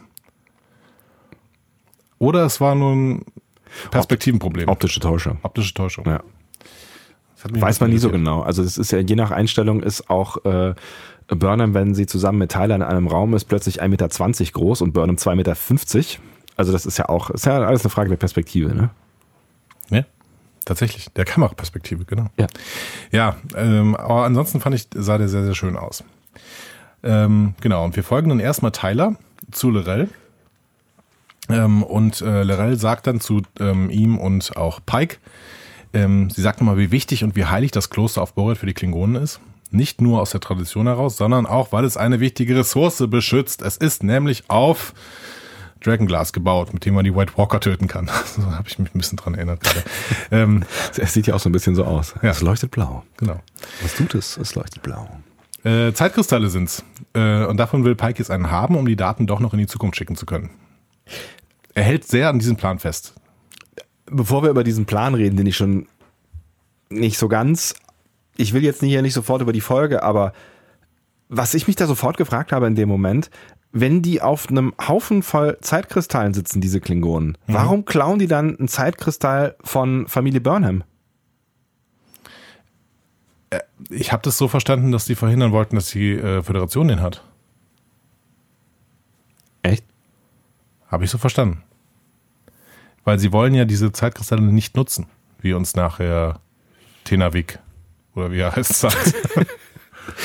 Ähm, das heißt, sie sind sowas wie die Wächter der Zeitkristalle. ja, deswegen heißen die auch The Wächter. Keepers. Ja, die, die können ja The Keepers heißen auf ihrem äh, kleinen Borat-Planeten da. ist der Borat? äh, Moret. Borat war dieser, dieser Comedian-Typ, ne? Diese, dieser Ja. Film mit dem. Genau. Ihr wisst schon. Gott. Borat. Ah, die Klingonen und Borat. Ein Gute, gutes Spin-off. Ja, aber äh, dass, dass Klingonen jetzt durch, durch die Welt äh, ziehen und äh, Zeitkristalle einsammeln, das war mir bis hierhin nicht so richtig bewusst. Ich find's aber ganz gut. Ähm, Ach. Das, und dazu jetzt mal eine Begründung. Ja, also Lerell sagt ja hier schon, ne, wir nutzen die Zeitkristalle nicht mehr, weil Zeitmanipulation ist zu mächtig. So, das kann man jetzt kritisieren und sagen, das passt aber nicht. Aber ich finde, das passt eben schon, ähm, weil wir haben äh, vor zwei Folgen kritisiert, dass den Klingonen ähm, als, als Bösewichte beschrieben worden sind, die in die äh, Vergangenheit reisen würden und die Entwicklung der Menschen schon in der Ursuppe verhindern würden. So. Mhm. Und da haben wir gesagt, hm, aber das sind nicht die Klingonen, so passen die, das passt nicht zu denen. Ich sehe die Klingonen so, dass die es, dass die den ehrenhaften Kampf suchen. Ne? Also es ist quasi, es ist ja nicht ehrenhaft, wenn du quasi kein Risiko mehr im Kampf hast. Weil so. du cheatest. Ja, genau. Also quasi, äh, was, was mit Michael passiert ist. Genau. Und ähm, ein Klingone stellt sich in einem Kampf, den er auch verlieren könnte. Und ich glaube, das ist das Kriterium für einen ehrenhaften Kampf. Ein mhm. Kampf, den du auch verlieren kannst. Aber es nicht tust, weil du so super cool bist, aber nicht irgendwie, weil es per se nicht möglich, möglich, möglich ist. Gott, ist heute Rheinische Wochen heute hier. Von daher finde ich es völlig äh, nachvollziehbar, dass die Klingonen der Zeitforschung nicht mehr nachgehen, weil es für sie einfach kein Instrument für so eine ehrenvolle Kriegsgeschichte ist. Und auch, dass sie dann durch, durch das Universum die Frage ist halt, was ist das für ein Zeitkristall, ähm, den die äh, Burnhams da für ihren Anzug nutzen? Ne? Ja, vielleicht gibt es sie noch woanders. Nicht nur auf Boret. Nein, es könnte ja durchaus sein, dass es einer aus Boret ist und dass die sich quasi auf die Suche gemacht haben und den wieder. Aber das, das ist natürlich alles nicht gesagt worden. Das ist jetzt alles Interpretation. Das ist alles nicht gesagt worden, ne? Ja. Also bis hierhin musste man davon ausgehen, dass die Klingonen den Zeitkristall klauen, weil sie ihn selber benutzen wollten. Jetzt kann man interpretieren, dass möglicherweise sie Interesse daran haben, dass dieser Zeitkristall nicht benutzt wird und man kann natürlich auch weiter interpretieren, dass man äh, davon ausgeht, dass dieser Zeitkristall von Boret kommt. Aber der Gedanke, dass die Klingonen nach Dr. Alpha fliegen, um einen Zeitkristall sich unter den Nagel zu reißen, der die ganze Zeit auf Kronos vorher gewesen ist. Gut, beim Schwarzmarkt bei den Orions, aber halt auf Kronos. Ähm, das finde ich irgendwie unplausibel. Also wenn sie den Zeitkristall unbedingt hätten haben wollen, hätten sie den doch bestimmt irgendwo es kann doch sein, dass wer weiß, wie lange die Zeit dazwischen war. Ne? Es kann doch äh, sein, dass, dass den irgendwer äh, gemobst hat und relativ schnell dann auf dem Schwarzmarkt angeboten hat und die Klingonen versucht haben, hinterherzukommen, aber der äh, so geschickt gewesen ist, der Händler, dass, dass er erstmal seine Spuren verwischt hat. Dann kamen die Burnhams schnell um die Ecke und haben das Ding gekauft. Oder Leland. Oder Leland, ach ja genau sowas, mhm. ja, Leland äh, um die Ecke und hat das Ding gekauft äh, und damit äh, war die Spur geklaut. Erstmal, äh, geklaut, stimmt. Sie haben ihn vom Schwarzmarkt geklaut. So war das ja, richtig. Ja, und das macht die Situation natürlich nicht noch, also der ist ja doppelt geklaut worden. Vielleicht ist der Geheimdienst der Klingonen da nicht so schnell hinterhergekommen und dann erst irgendwann haben sie gecheckt, ah ja, okay, der ist jetzt irgendwie bei den Burnhams. Hm. Also das, das würde ich schon kaufen. Aber ich kann auf jeden Fall gut verstehen, dass die Klingonen Zeitkristalle bewachen und nicht wollen, dass die irgendwelchen unehrenhaften Völkern wie, keine Ahnung, den Romulanern beispielsweise in die Hände fallen. Hm. Weil ja, die Romulaner ja. hätten überhaupt kein Problem damit, diese Zeitkristalle einzusetzen, nee, natürlich um nicht. das jegliche fühlende Leben außer den Romulanern in Quadranten zu beenden. Ja. Also. Aber die, ja, die Erklärung, die ist schon okay. Also dieses, also vor allen Dingen auch mit der Geschichte, äh, die wir uns gerade jetzt zusammengereimt haben, kann ich das irgendwie ja, aber Lorel sagt ja wortwörtlich, also es ist nicht alles von uns zusammengereimt. Sie sagt wortwörtlich, wir nutzen die Zeitkristalle nicht mehr, weil die Zeitmanipulation zu mächtig ist. Das schon, aber ich habe mich schon auch gefragt, was das für ein Angriff dann gewesen ist. So, also wenn, ne, also das meine Einstiegsfrage. Warum greifen die Klingonen irgendwen an, um einen Zeitkristall zu klauen, wenn sie zu Hause halt 200 haben? Und da ist die Erklärung, dass sie einfach nicht wollen, dass Zeitkristalle benutzt werden und möglicherweise das sogar einer der ihren Zeitkristalle ist, ähm, finde ich, ist eine gute Erklärung. Ja. Bin ich gespannt, was ihr darüber denkt. Ob das für euch schon ein Plothole war oder ob das eben ähm, eigentlich ganz gut passt. Ich finde, an dieser Stelle passt es eigentlich ganz gut. Pike ähm, bittet halt trotzdem um einen Zeitkristall, denn immerhin hängt das gesamte fühlende Leben davon ab. Also will Tyler runtergehen. Doch das verbittet sich Lorel wegen der Sorge um ihren gemeinsamen Sohn und weil Tyler halt eigentlich tot ist für die Klingonen. Und es kommt zum Streik äh, Streit. Ja, die wollen, die, also der, der, der kein will, Streik. Kein Streit. Streik. der, der will sehr dringend darunter, ne? Also der hat schon irgendwie richtig Bock, seinen Sohn kennenzulernen, offensichtlich. Offensichtlich, ja. genau. Aber Pike beendet diesen Streit, äh, indem er, äh, auch wenn es gefährlich ist, selbst hinuntergehen will. Nachdem es noch einen kleinen äh, äh, Schlagabtausch auf Klingonisch gibt. Ja, ja schön. Fand ich, fand, fand ich auch ganz gut. Ja. Hat ganz gut gepasst. Ähm, und das ist gefährlich Wobei, da wobei ich mich dann immer frage, was der Universalübersetzer dann in solchen Momenten macht. Schlafen? Aber das ist ja, ja. Hm. Aber die konnten doch auch schon früher immer mal zwischendurch klingonisch reden. Ne? Und ja, und das ist immer, also in allen Serien, das ist immer so die Frage, was, was passiert mit dem Universalübersetzer eigentlich in den Momenten, wo wir Klingon, Klingonisch reden hören oder so. Der Universalübersetzer ist intuitiv. Genau wie die Türen. Ja. Ja, Siehst du? feinfühlig. Ja. Die wissen ganz genau, was geht. Ähm, ich wollte gerade nochmal erklären, warum das gefährlich ist, dass der Pike da runtergeht. Äh, bitte, ja. Ähm, Lorel sagt nämlich, man bekommt die Zeitkristalle in diesem Kloster nur, wenn man ein großes Opfer gibt. Ich wollte das mal einen Moment so stehen lassen. Das ist so- crazy, ja. oder? Tudum. Ja, Ja, aber äh, wir ge- folgen erstmal Burnham. Die geht nämlich, äh, die bittet Saru um ein Shuttle, um nach dem verspätet äh, meldenden Sektion ein Reiseschiff zu sehen. Und er gibt es ihr. Das, äh, Entschuldigung, das äh, erstaunt sie ähm, relativ stark. Ja. Uns auch, Ja. erstmal. Ja, ja, ja. Aber er sagt das ganz klar, ja, ich bin jetzt auch ein neuer Saru. Ja. Ich bin ein, ich, ich habe das Waharei durchlaufen und jetzt ist das alles für mich okay. schön, dass er das mal kurz eben alles erklärt. Ja. Ja. Ja, aber das ist ja auch das, was wir in den letzten Folgen schon äh, immer wieder gesehen haben. Saru Mhm. ist jetzt was Neues und Pike hat das auch schon mal angesprochen. Sie haben sich echt verändert und so. Ne? Ähm, wäre das vielleicht auch so ein neuer, passabler Captain?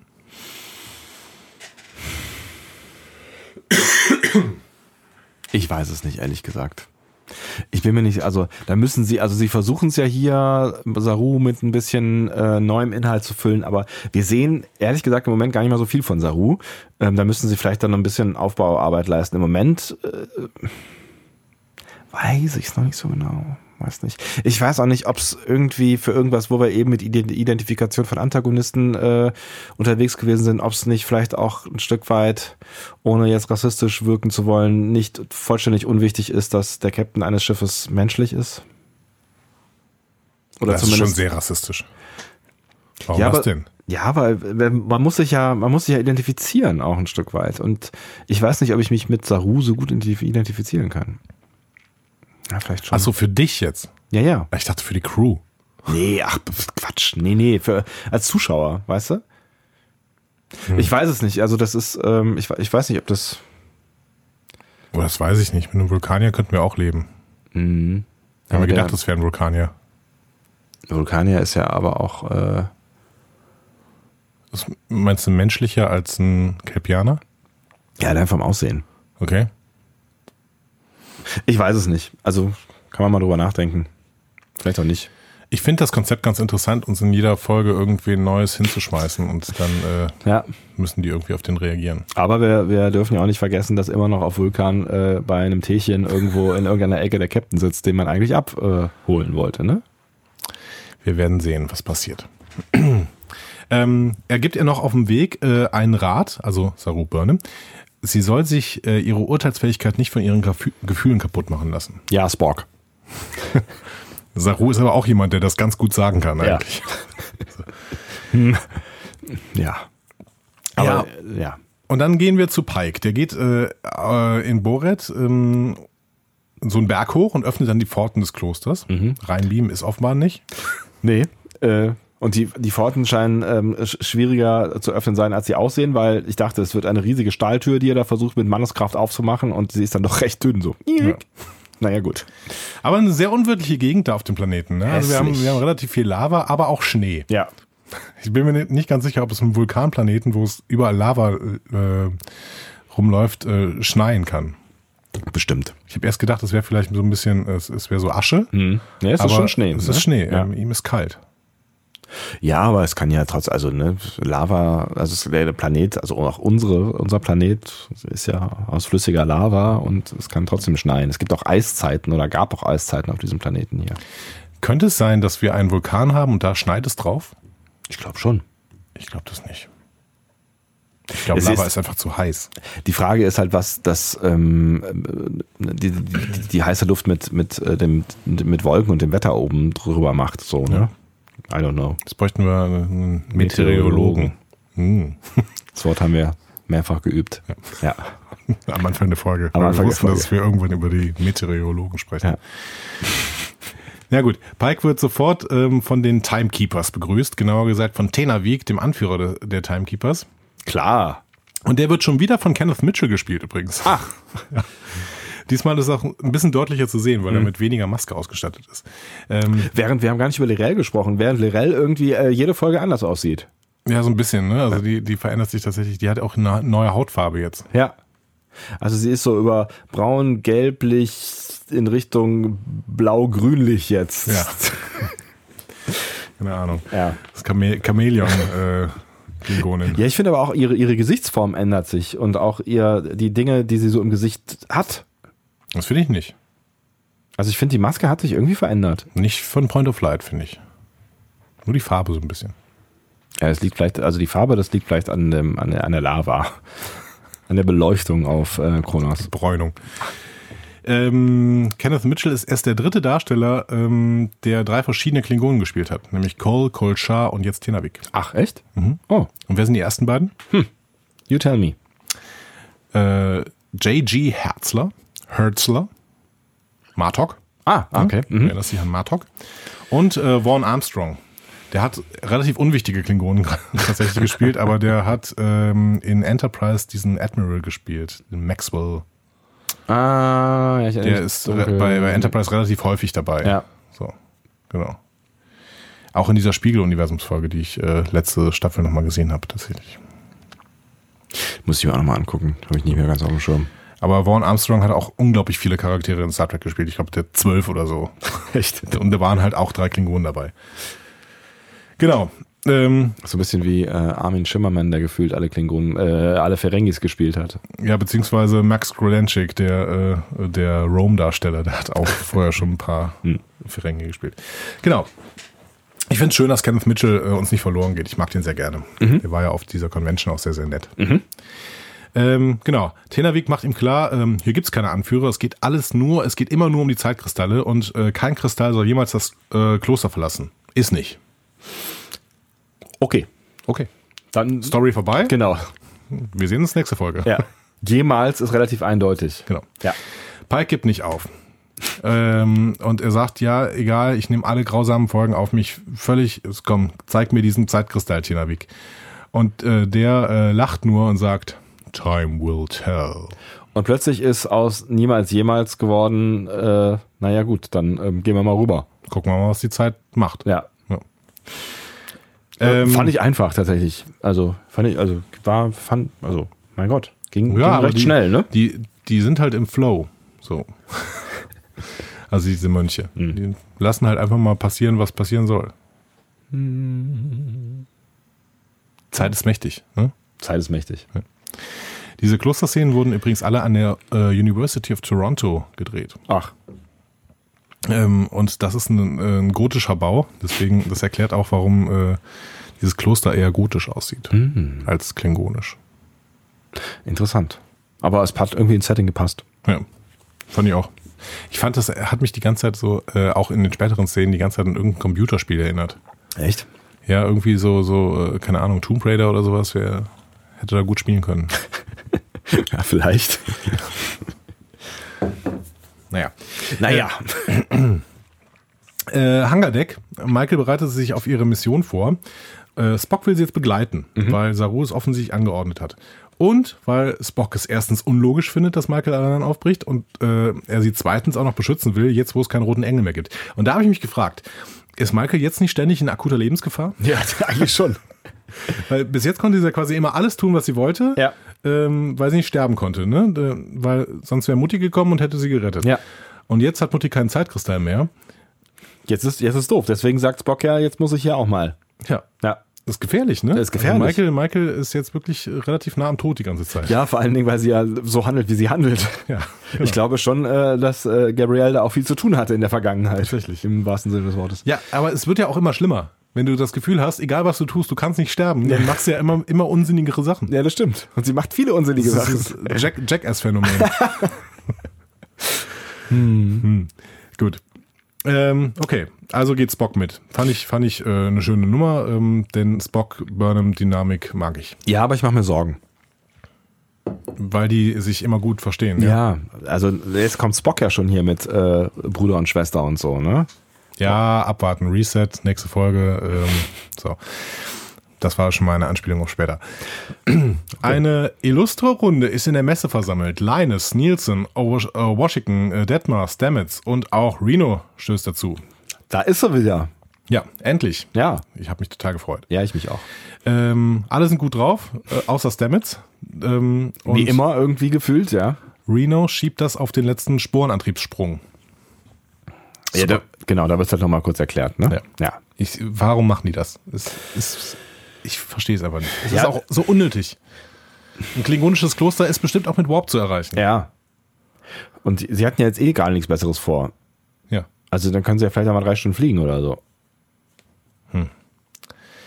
Und Naja. Zeit, also, ne, also vor allen Dingen, wenn du, wenn, also Pike muss ja irgendeinen Plan haben. Sonst würde er ja nicht zu diesem Zeitkristall hinwollen.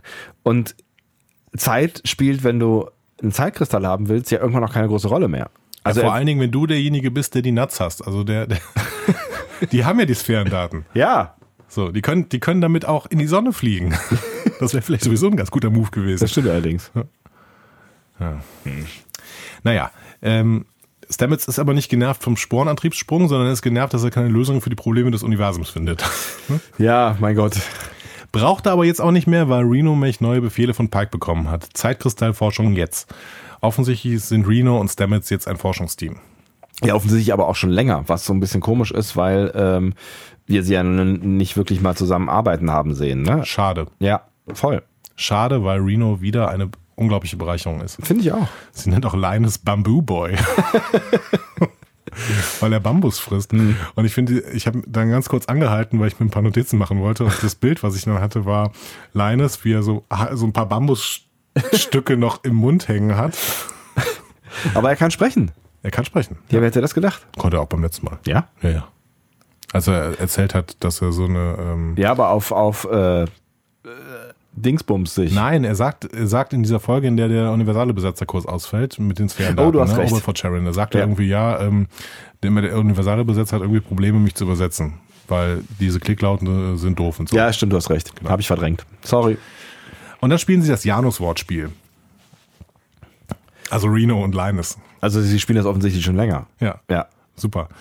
Meine Radioschüler haben mal irgendwann einen Beitrag zu Janus-Wörtern gemacht. Die haben total tolle Beispiele für Janus-Wörter gefunden. Hast du eins? Äh, umfahren. Umfahren. Es sind Gegensatzpaare, ne? Es, genau, es ist ein Wort, was gleichzeitig sein eigener Gegensatz ist. Also umfahren und umfahren. Also du kannst etwas umfahren oder du kannst es umfahren. Ah. Ich hatte bis dahin gedacht, es, es geht darum, dass quasi in der Wortbedeutung Gegensätze stecken müssen. Ja. Also nein, also aber es gibt dann zwei Wortbedeutungen. Also dass in einem Wort quasi zwei Worte sind, die gegenteilig sind. Genau. Sowas wie Upside Down oder sowas. Mm, nein. Nein, nein. Es geht, es geht tatsächlich um ein Wort, was gleichzeitig sein eigenes Gegenteil bedeutet. Anderes An Oversight ist in diesem Fall das Beispiel. Ne? Genau, Oversight, ne? eine Übersicht. Ne? Also über, übersehen ist es auch im Deutschen. Ne? Ein, äh, man kann etwas übersehen, äh, indem man es überblickt quasi. Oh, ja. Oder man kann es Übersehen, übersehen. ja. Man, ja, genau. Total toll, diese Januswörter.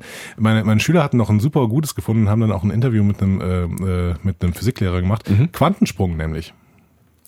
Quantensprung. Ein Quantensprung ist in der Wissenschaft sowas weltveränderndes, ne? Ja. so äh, riesig, Riesig, neu. ja, ja, genau. Aber ein Quantensprung ist eigentlich das kleinste äh, anzunehmende, der kleinste anzunehmende Abstand irgendwie.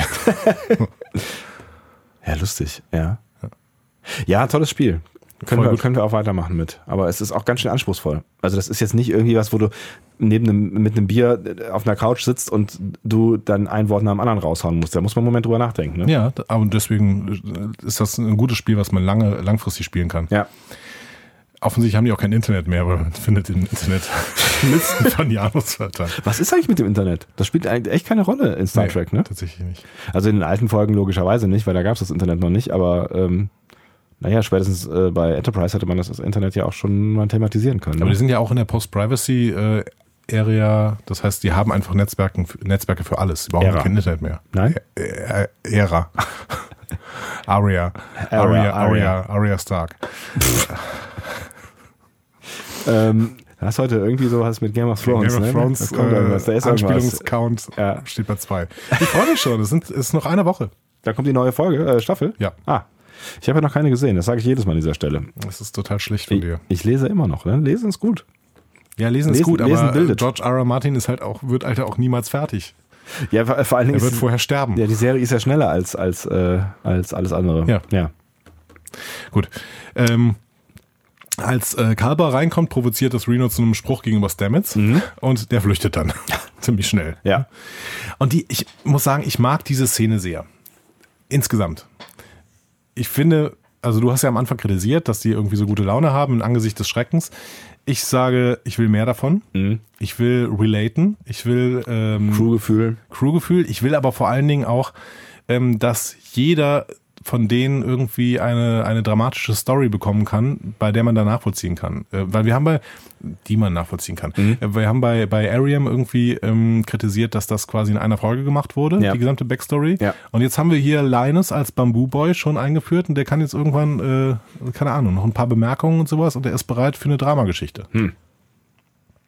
Ja, also ich weiß, was du meinst und ich fand's, ich fand's was, also ich find's immer schön, wenn man so ein bisschen Hintergrund sieht und wenn man so ein bisschen Crew sieht, auf jeden Fall und auch äh, in einer Folge, die ja doch sonst sehr düster ist, muss man sagen. Ja. Ne? Also war das schon auch irgendwie ein, ein ganz guter Move, diese Szene mit reinzubringen. Aber ich habe das ja eben auch aus anderen Gründen äh, gesagt. Ne? Aber auch ganz viel an dieser Szene fand ich toll. Auch, dass Kalber offensichtlich nicht nur Stamets hat, mit dem er redet, sondern der, der trifft sich mit irgendeinem Typen hinten in, in ganz anderen Ecke, in einer ganz anderen Ecke der Mensa. Genau, der hat, der hat eine andere, andere äh, Peer Group mittlerweile. Ja.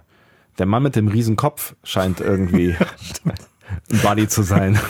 Da muss man mal überlegen, welche Spezies das eigentlich ist. Diese unfassbar große Kopfspezies. Passen die eigentlich durch Türen? Der passt durch Türen, aber Knapp, oder? Es ist knapp. ja, das Problem ist, dass, also dieser Kopf muss relativ hohl sein, weil ansonsten wäre der viel zu schwer, dann würde der auf den Boden fallen. Oder er hat unfassbare Halsmuskeln. Ja, keine Ahnung. Sehr seltsam. Nee, aber tatsächlich. Also ich finde, ähm, also DS9 ist ja weiterhin meine Lieblings-Star Trek-Serie und ähm, gerade auch, weil die so kleine soapige Szenen immer selbst im Ange, in, selbst in Weltuntergangsszenarien hatten. So, und das, Ja. ähm, das finde ich halt einfach stark. Das ist, nein, generell ist das ja auch in Ordnung und es ist ja auch ein sehr diffuses Weltuntergangsszenario, muss man dazu sagen. Wir Ja. haben ja eben im Kontext äh, von Bedrohungen, die nicht greifbar, aber irgendwas Fühlbares in den Protagonisten, die wir haben, machen, gesprochen. War dieser Satz korrekt zu Ende gebracht? Ich weiß nicht. Irgendwas war drin. Irgendwas war drin, vielleicht auch Inhalt. Ähm, sucht euch was raus. Und äh, das, das funktioniert, finde ich halt damit, also da, also ich, andersrum. Daran merkt man, dass Control vielleicht auch nicht so richtig funktioniert als Bedrohung und auch nicht die Aussicht, dass das ganze Leben vollständig ausgelöscht wird, weil also es liegt so eine Bedrohungslage diffus über der Szene, die durch Stamets verbalisiert wird, aber sie ist jetzt irgendwie nicht so richtig greifbar. Also es ist keine Wir werden alle untergehen Stimmung so richtig. Ja, aber das ist ja gut. Das ist für uns nicht Genau. fühlbar und Ja. für die auch nicht greifbar. Ja, Schön. Ja, völlig in Ordnung. Ja. ja. Okay, dann gehen wir mal wieder zurück auf Borat. Ähm, Tenavik stellt sich da Pike äh, als der Sohn von Walk vor. Moment mal. Wir gucken ihn an und denken so, hm, du müsstest ungefähr mindestens 20 Jahre jünger sein, Ja. eher 30. Ähm, offensichtlich geht das wegen den Zeitkristallen, weil diese überzeitlich sind und es in ihrer Präsenz keine lineare Zeit gibt. Und günstigerweise zeigt man uns dann direkt im Hintergrund ein kleines Bäumchen, was äh, von äh, quasi Einpflanzung zu, äh, naja, schon ordentlich ein Baum, Das war ein Olivenbaum, oder? Ja. Ich meine, das war ein Olivenbaum. bibl biblisch und so. Ich, keine Ahnung, ob biblisch, aber es war auf, ich habe auf jeden Fall das Gefühl gehabt, dass es ein Olivenbaum War es ein biblischer Olivenbaum? Was, hast- was ist dein Gefühl, Andi? Es war ein Olivenbaum. Ich meine, es war ein Olivenbaum. Auf jeden Fall wächst er innerhalb von Sekunden. Ja. Und da, damit wollte man uns, glaube ich, dann bildhaft klar machen, dass auch Klingonen innerhalb von Sekunden wachsen können. Die Frage ist halt, ob die auch ein sehr kurzes Leben haben, je nachdem, wo sie sich da aufhalten. Da müssen sie ja aufpassen, wenn sie zu nah an so einen Zeitkristall gera- geraten, sind sie alle alt tot. Aber das ist, glaube ich, nicht das Problem. Also ich glaube, sie sind nicht, nicht, dass die Zeitkristalle einfach die Zeit schneller ablaufen lassen, sondern dass sie einfach überzeitlich sind. Das heißt, sie können steuern, äh, ob sie alt werden oder wie alt sie werden oder was. Ich glaube halt, dieser Tenavik wird immer in diesem Alter da sein. Die sahen ja auch alle gleich alt aus. Ja, stimmt. Also die suchen sich so quasi so Best of 30, so ein bisschen, werden 32 und machen dann da, locken, locken da ein. Ja, das ist ja auch wieder ein biblisches Alter, also 33 wäre es eigentlich. Tatsächlich? Ist, das, ist da Jesus gestorben? Ja. Echt? Ja. Ach, was du das Mhm. weißt. Ja. Dann hast du Studiert. studiert. Ja. Auch das haben wir vorher geübt. Ist aber ähm, auch äh, historisch äußerst fragwürdig, wie alt er geworden ist. Das ist aber egal. Ähm, Ich finde, damit haben die Zeitkristalle einen ähnlichen Status wie die Wurmlochwesen. Die Zeitkristallwächter. Nein, die Zeitkristalle. Ach so, Weil die Zeitkristalle sind über, äh, zeitlich. überzeitlich, nicht die Zeitwächter. Auch, oder? Nein. Hast du nicht gerade gesagt, die Zeitwächter sind auch überzeitlich? Nein, nur die Zeitkristalle. Und die Zeitwächter sind in ihrer ähm, Gegenwart eben, äh, ist, ist die Zeit nicht mehr linear. Ja, es gibt Parallelen. Es ist für uns halt schwierig, relativ schwierig denkbar, das alles. Deswegen, äh, Ja, es ist Fantasy. ja. Ja. Es ist, Es ist schon ein es bisschen ist, Fantasy. Es ist Mystik, ja, würde ich sagen. Mystike. Oh, da sind wir auch wieder bei Re Rebecca Romaine. Die hat Mystik gespielt in den X-Men-Filmen. Tatsächlich. Ja, Mensch. stark. Stark. Ähm, gut. Äh, Wie gesagt, ich fand's äh, klingonische Mystik, das, das passt schon alles. Ich erinnere mich daran, dass ähm, ähm, Bilana Torres mal irgendwann fast in Stovokor ge gelandet ist. Irgendwie. Ja, und das war auch eine sehr mystische Ja. äh, Story, weil sie ja da mit dem, mit dem Wächter auf diesem Boot diskutiert und kämpft und Genau. so. Ähm, okay, wir gehen nochmal zu der etwas am Boden gebliebenen ähm, Story. Spock und Burnham sind fast beim Sektion 31 Schiff angekommen. Noch am Boden gebliebenen Story. als er dann das Gespräch mit ihr sucht.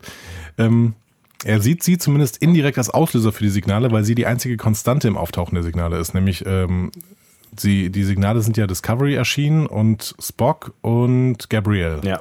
History Returning. Nee, das, nicht, nicht Gabrielle. was? Amanda. Amanda. Ja. Ja. Oder? Was? Was sagt er denn da noch?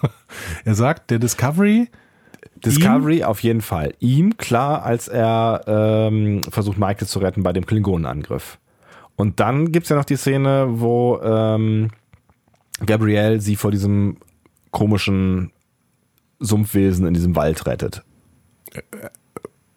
Hä? Gabrielle hat es gemacht? Oder Gabrielle hat darauf hinge... Also, Ja, die ist Spock erschienen. genau. Nein. Doch. Spock hat sie doch gerettet vor den Klingonen. Nein. Vor dem Sumpfwesen. Sicher? Ja. Und wer hat sie vor den Klingonen gerettet? Ja, Gabrielle selber. Weil, er, weil, sie ihn, weil sie sie in den Schrank gepackt hat. Nee, nicht die Klingonen. Die Klingonen in dem Das Ausbildungs... waren die Logikextremisten, diese Klingonen, die du meinst. Echt? ja, Werfe ich das durcheinander? ja, Sicher? ja. Klingonenangriff war auf Doktari Alpha. Logikextremisten waren in dem ähm, du hast recht. Ausbildungscamp. Ja. Und wer hat sie da gerettet? Spock. Mit oder Aber- ohne roten Engel? Ich glaube mit rotem Engel, aber ohne rotes Signal. Aber irgendwem ist das rote Signal auch noch erschienen und auf jeden Fall ist die einzige Verbindung ist Burnham. So. Okay. Gut, dass die Story, wie war das? Äh, Story zu komplex und bla. Ich bin aber deswegen auch der Meinung, dass Michael irgendwann die roten Signale auslösen wird. Ja, da haben wir letzte Woche schon mal drüber gesprochen, dass das, äh, ja. Aber es kann ja nicht auch immer alles Michael sein, oder? Doch. Das ist, das ist das Narrativ dieser Serie. Alles ist Michael. Alles ist Michael. Wie bei Douglas Adams. Die Lösung für alles ist 42. Genau. Die Lösung für alles ist Michael Burnham. Geil. Ähm, sie kommen auf jeden Fall dann beim Schiff an und fliegen sofort durch Leichen. Ähm, Block. Auch da wieder, die sollten diesen Warp-Antrieb wirklich nicht im Sonnensystem nutzen. Sie sollten wirklich erst den Warp-Antrieb nutzen Ja. und dann ins Sonnensystem Es reinfliegen. ist gefährlich. Ja. Offensichtlich kann man nämlich nicht mit den Sensoren vorausahnen, was am Ende dieses Warp-Antrieb-Fluges passiert. ja. Zum Beispiel Leichen. Ja, es hätten auch Trümmerteile sein können und dann wäre wär das Shuttle tot gewesen. Ja, genau, eben. Ja. Ja. Auf jeden Fall scheinen alle Besatzungsmitglieder äh, Besatzungsmitglieder Sektion 31 Schiffs tot. Alle? Nein. Ein einziger kämpft offensichtlich noch. Burnham beamt ihn sofort an Bord äh, und erkennt Cameron Gant. Mensch. Ein, einen Offizier, den sie auf der Shenzhou kennengelernt hat. Mit kleiner Rückblende inklusive und scheiß Frisur. Ja, tatsächlich. Ja. Ähm, Also von ihr, nicht von ihm. Er hat sich nicht wirklich Er hat verändert. sich wirklich nicht verändert, Ja. genau. Der erzählt dann, dass Control alle Crewmen in den Weltraum geballert hat, weil er, also Gant, eine Subroutine von Control gefunden hat. Erstmal plausibel, ne? Also kann man mal so kaufen, ja. Ja, und er selbst, er sagte noch, ich, er ist der Einzige gewesen, der sich noch schnell so ein EV-Suit anziehen konnte. Und da habe ich mir nur gedacht, ah, Falle. Ich habe an dem Moment schon an seiner Glaubwürdigkeit gezweifelt. Du nicht? Ich habe es erstmal so gekauft. Dann hat die Folge für dich besser funktioniert an dieser Stelle. Ich, ich habe ich hab kurz drüber nachgedacht, ähm, warum er Zeit dafür hatte. Also wie die dann, also wie die quasi aus äh, katapultiert wurden aus dem Schiff. Ähm, aber ich habe dann aufgehört, drüber nachzudenken. Okay, das ist gut für dich. Ja. Das ist wie bei Spock. Dysplasie äh, hilft beim Genau. Verständnis. Genau. Dummheit ist immer gut. So eine leichte Dummheit. Es ist äh, schade. Ich habe wirklich in dem Moment schon Skepsis gehabt, weil ich aber auch die ganze Zeit gedenk, äh, gedenke, ge- äh, gedacht habe, dass jeder irgendwie Control sein könnte. Das habe ich tatsächlich an dem Moment noch nicht so richtig gedacht. Okay. Das ist mir jetzt, ähm, jetzt durchaus bewusster.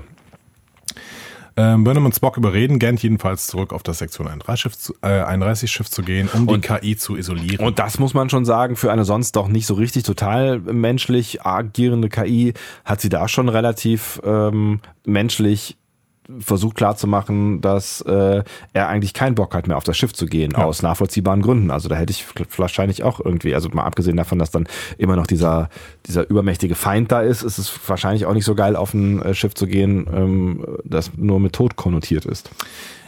ich finde das allgemein einen ziemlich naiven Plan, aber ist egal, da können wir gleich nochmal hin. Zu, hin Der, der. Plan ist, der Plan ist Bullshit. Also Ja. das kann man, kann man schon so festhalten. Ähm, erstmal ist, äh, äh, gehen wir nochmal zurück zu Leral und Tyler. Die Ja. bringen mal alles auf den Tisch. Die zollen sich gegenseitig Respekt äh, für ihr Handeln, auch ihr Handeln gegenüber ihrem Sohn. Auch äh, wenn sie sich im Klaren darüber sind, dass ihre Beziehung vorbei ist. Das fand ich eine eigentlich ganz nette Folge, um das wirklich mal abzuschließen. Ja, ich fand schön, dass Äh, Sie sagen, dass Szene. wir endlich mal Zeit haben, miteinander zu reden. Und dann hat, hat dieses Gespräch ungefähr 30 Sekunden gedauert und alles war klar. Gott sei Dank haben wir das mal geklärt. Ja. mein Gott, aber gut. Sie zeigen uns halt einen Ausschnitt. Ja. Vielleicht haben sie auch länger geredet. Ja, vielleicht. Vielleicht ist es auch das Ergebnis eines langen Gespräches. Der ähm, Keeper geht mit Pike durch eine Vulkanlandschaft über eine Brücke. Aus Herr der Ringe, Mensch. Das Setting Ich aus Herr der Ringe. Ich hab's dir gesagt, wie in einem Videospiel. Ja. Da hätte auch Lara Croft drüber laufen können. Und darauf befinden sich dann die Säule der Vergangenheit und die Säule der Gegenwart. You cannot pass. Wahrscheinlich befindet sich auch die Säule der Zukunft auf der Brücke, oder? Ich weiß nicht. Vielleicht ein bisschen weiter. Vielleicht noch ein Stück weiter, genau. Ja. Aber da sind sie leider nicht mehr hingekommen. Nein, denn sie haben da mit einem Schlüssel die Säule der Gegenwart geöffnet und damit hat sich dann eine Säulenhalle mit Zeitkristallen geöffnet dahinter. Ist natürlich ganz, ganz spannend, dass sie ausgerechnet in die Säule der, Gegenwart den Schlüssel reinstecken und es dann um die Zukunft geht, ne? Ähm, wie war der Spruch noch? The future is a veil between anticipation and horror. Zukunft ist ein Schleier zwischen Vorfreude und Entsetzen. Hm. Das heißt, die Gegenwart sagt etwas über die Zukunft. Nein, das Handeln der Gegenwart bestimmt die Zukunft, das ist klar. Naja, eigentlich gibt es ja keine Gegenwart, ne? rein philosophisch gesehen. Das hat ähm, äh, Augustinus schon gesagt. Tatsächlich. Ja, Weil der Moment, in dem der Moment jetzt ist, ist auch schon wieder vergangen. exakt. Also eigentlich ist der die Gegenwart nur ein äh, nicht messbarer Zustand zwischen Vergangenheit und Zukunft. Das heißt, ähm, lebe im Moment ist totaler Bullshit, weil wir immer in der Vergangenheit leben eigentlich. Ja, Oder beziehungsweise auf die Zukunft hin. Ja. Auf die Zukunft hin und die Vergangenheit hinter uns lassend. Aber Gegenwart gibt es im Prinzip nicht. Nur als grammatikalische Form. Interessant.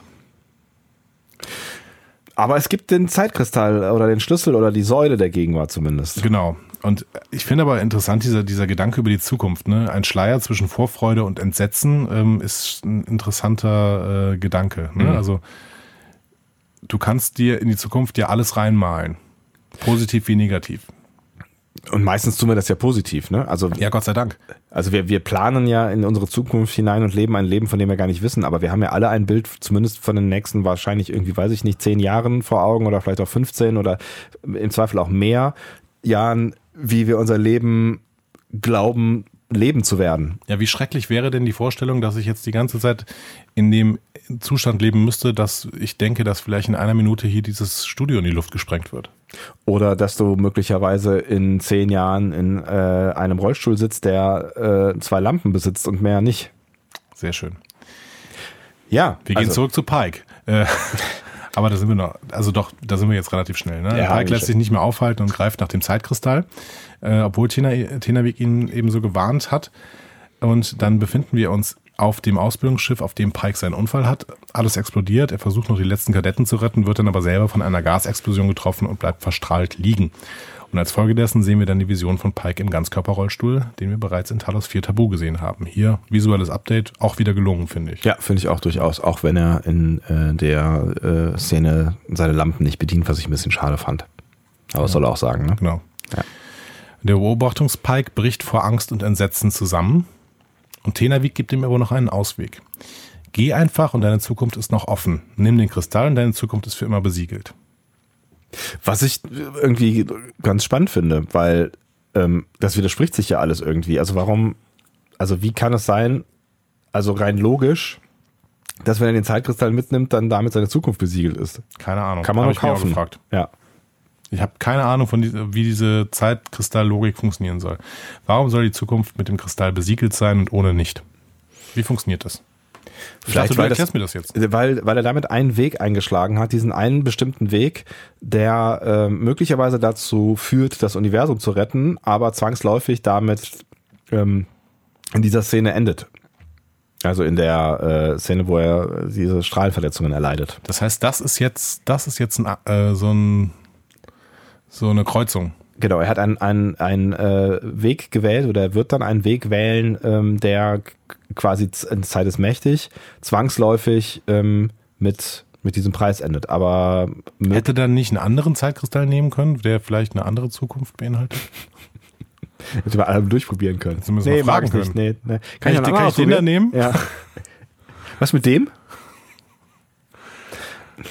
I don't know. Aber ich meine, ne, man kann sich, glaube ich, nicht mehr als auf diese Mystik einlassen. Und das ist ja das, was Lerell am Anfang schon erklärt. Ne? Wenn du da hingehst, dann bezahlst du einen Preis. Ja, ja, klar. Also beziehungsweise wenn du Zeitkristall mitnehmen willst. Ja. Pike hadert da auch ganz schön mit sich, finde ich. Also es ist äh, Ensign Mount macht das Beste aus der Situation, die ja ein bisschen wenig nachvollziehbar ist tatsächlich für ja. uns, ne? Ja, also, weil wir einfach diese Logik nicht verstehen können. Aber der der Pike hadert mit sich und redet sich dann selber ein, du bist Sternenflottenoffizier, du musst alles führende Leben in der Galaxie äh, retten. Es ist deine Pflicht, Duty and Honor. Und ähm, dann nimmt er halt den Zeitkristall.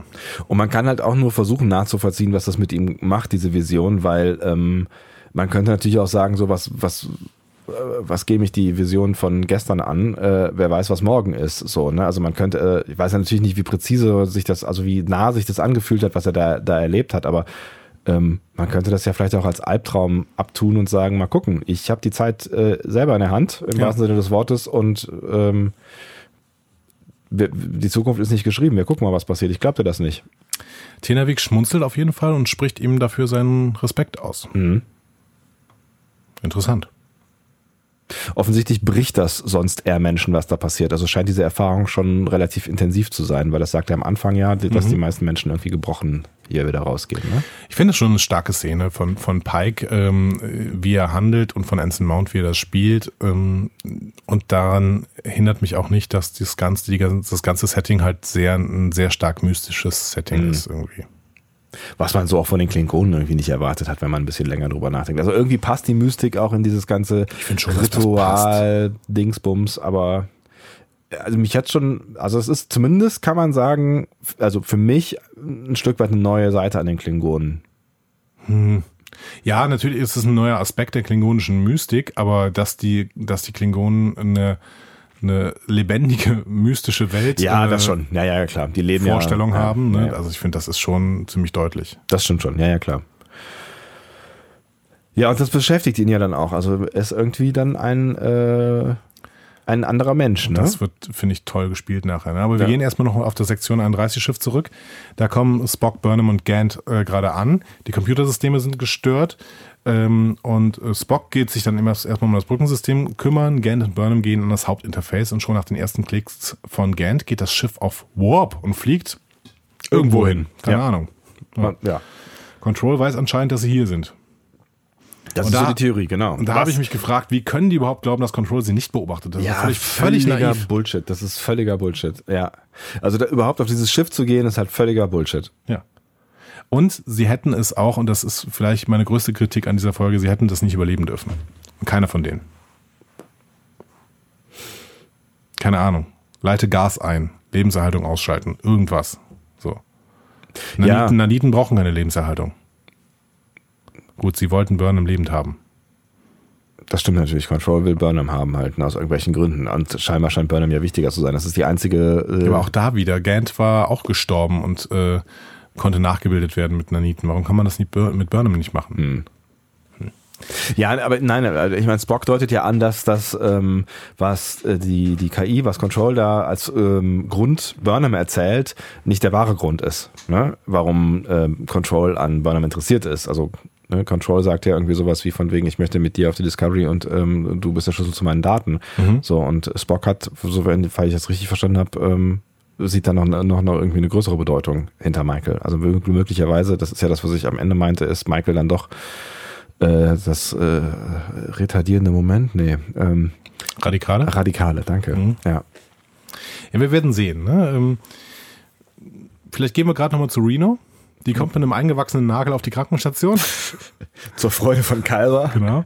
Und macht es sich zur Aufgabe, die Beziehung zwischen Carver und Stamets wieder zu kitten. Warum? Sie braucht Stamets, wenn es um alles das fühlende Leben in der Galaxie geht. Klar, also ne, sie will ähm, die möglich, möglichst hö- höchste Effizienz von ihrem Arbeitskollegen. Sie ist, äh, genau, sie ist extrem gestört von Carver und verpackt das dann in ein schlechtes Wortspiel. Aber sie begründet es auch, dass es ein schlechtes Wortspiel ist. Äh, I'm an engineer, not a poet. Genau. Genau. Also klassischer Star Trek-Satz, ne? Klassischer McCoy-Satz quasi. ja. Aber schön, also alles in allem eine sehr schöne Szene. Ja. Und nebenbei erfahren wir, dass Reno verheiratet war und ihre Frau äh, Zulu Zulusianerin ist. Du wirst mir jetzt sagen, Oder was es war. ist. Nee. Nein? Das ist Spezies, die wir bislang einfach nicht kennen. Ah, gut. Aber man wird uns das nie umsonst gesagt haben. Könnte sein. Ja, meinst du? Ja, ich hoffe. Also ich hoffe ja sowieso, dass Reno noch weiter mitspielt. Gibt ja eine Hauptrolle oder so. Sie trägt den Ehering am Zeigefinger, ne? Ja, habe ich, hab ich, hab ich mich auch gewundert, tatsächlich. Ja. Macht man vielleicht so unter Solusianern. Maybe. ja, die Frau ist aber im Klingonischen Krieg gestorben. Und ähm, Reno gibt Kyber quasi mit, dass er, noch, dass er noch die Chance hat, die sie nicht mehr hat.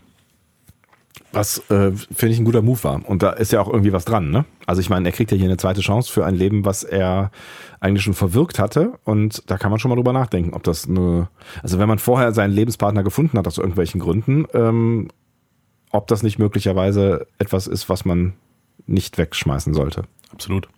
Und ich habe hier wieder gedacht, wenn die Discovery-Autoren irgendwas können, dann ist es Character Building.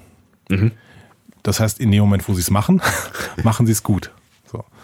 Ähm, ich will jetzt schon unglaublich gerne mehr von Reno sehen. Ja.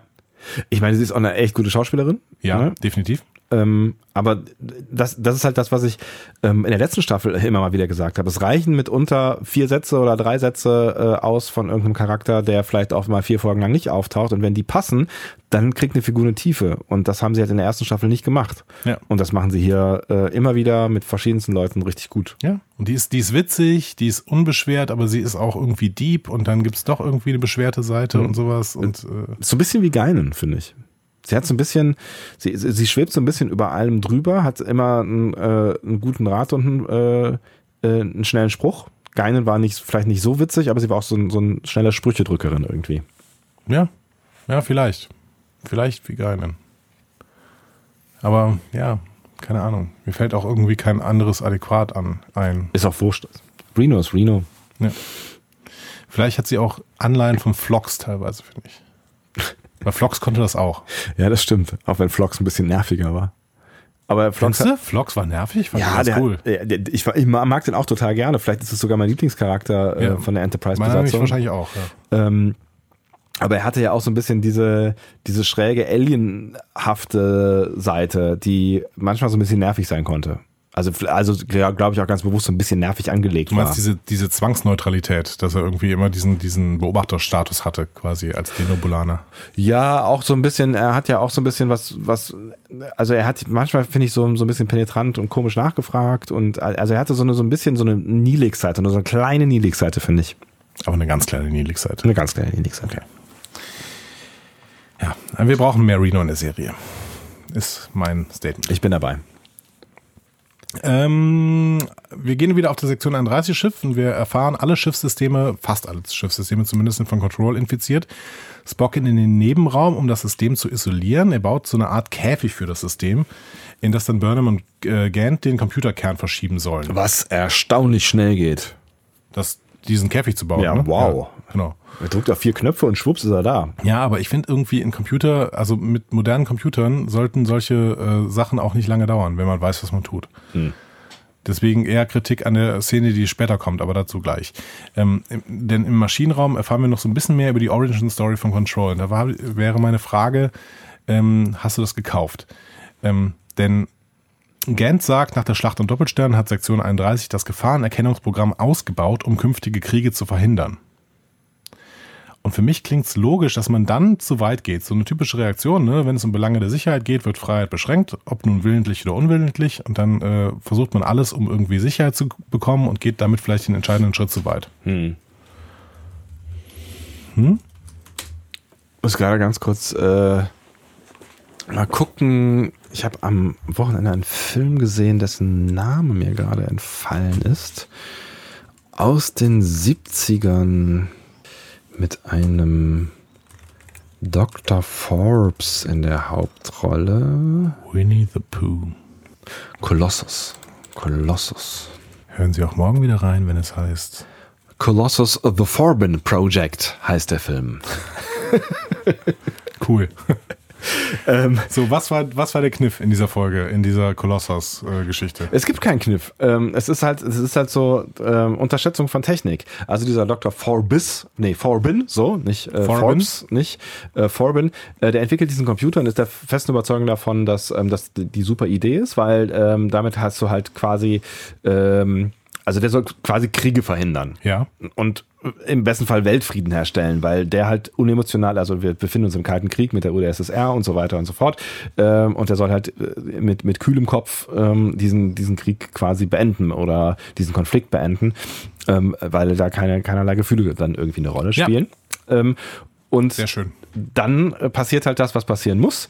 man merkt, erstens, dieser Computer handelt doch autarker als gedacht. Also da entsteht sowas wie eine Art Bewusstsein, auch ähm, wenn Dr. Forbin am Anfang gesagt hat, nee, da, das kann nicht passieren, das, ist, das sind nur kühle Algorithmen.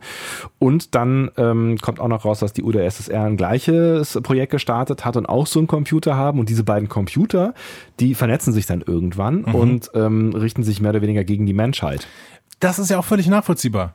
Und das ist das, was, was, was mir hier auch so gut gefällt. Mhm. Weil Gant äh, Control fängt dann irgendwann davon an, äh, dass, äh, daran zu schwärmen, dass mit Control eine friedliche Zukunft möglich wäre. Und wenn man das mal durchdenkt, natürlich, irgendwann, wenn, wenn du einer Intelligenz sagst, bitte sorg für Frieden. So. Hm? Ja klar, dann kommst Mach, du an. Ja. Tu alles dafür, dass Frieden herrscht. Dann ja. kommt diese Intelligenz, wenn sie intelligent genug ist, irgendwann zu dem Moment, ja gut, am friedlichsten ist, wenn ich die, äh, wenn ich die Aggressoren äh, aussperre und wenn ich die Aggressoren irgendwie vernichte. Ja. Und das sind die Menschen. Also das muss zwangsläufig kommen. Also die Intelligenzen in, in, in dem Film, die entscheiden sich dann dazu, ähm, dass dass sie eine Gesellschaft gründen, die äh, friedlich miteinander lebt, aber unter der Kontrolle, also vollständigen Kontrolle, Kontrolle der äh, KIs dann äh, oder der, der gemeinsamen KI dann funktioniert. Aber das ist halt der, der Preis, den sie zahlen quasi. Ne? Sie sagen dann halt irgendwie, ja, ihr werdet dann von uns überwacht, aber wir sorgen dafür, dass alle Kriege eingestellt werden, dass keiner mehr Hunger leiden muss und mhm. dass ihr alle miteinander zusammenleben äh, könnt äh, in, in Frieden. Ja. Nur von uns halt gesteuert. Also ihr müsst halt quasi von uns ne, auch äh, unsere Aufgaben quasi erledigen. So, ja. ne? Ist irgendwie auch ein, ein logischer Schluss.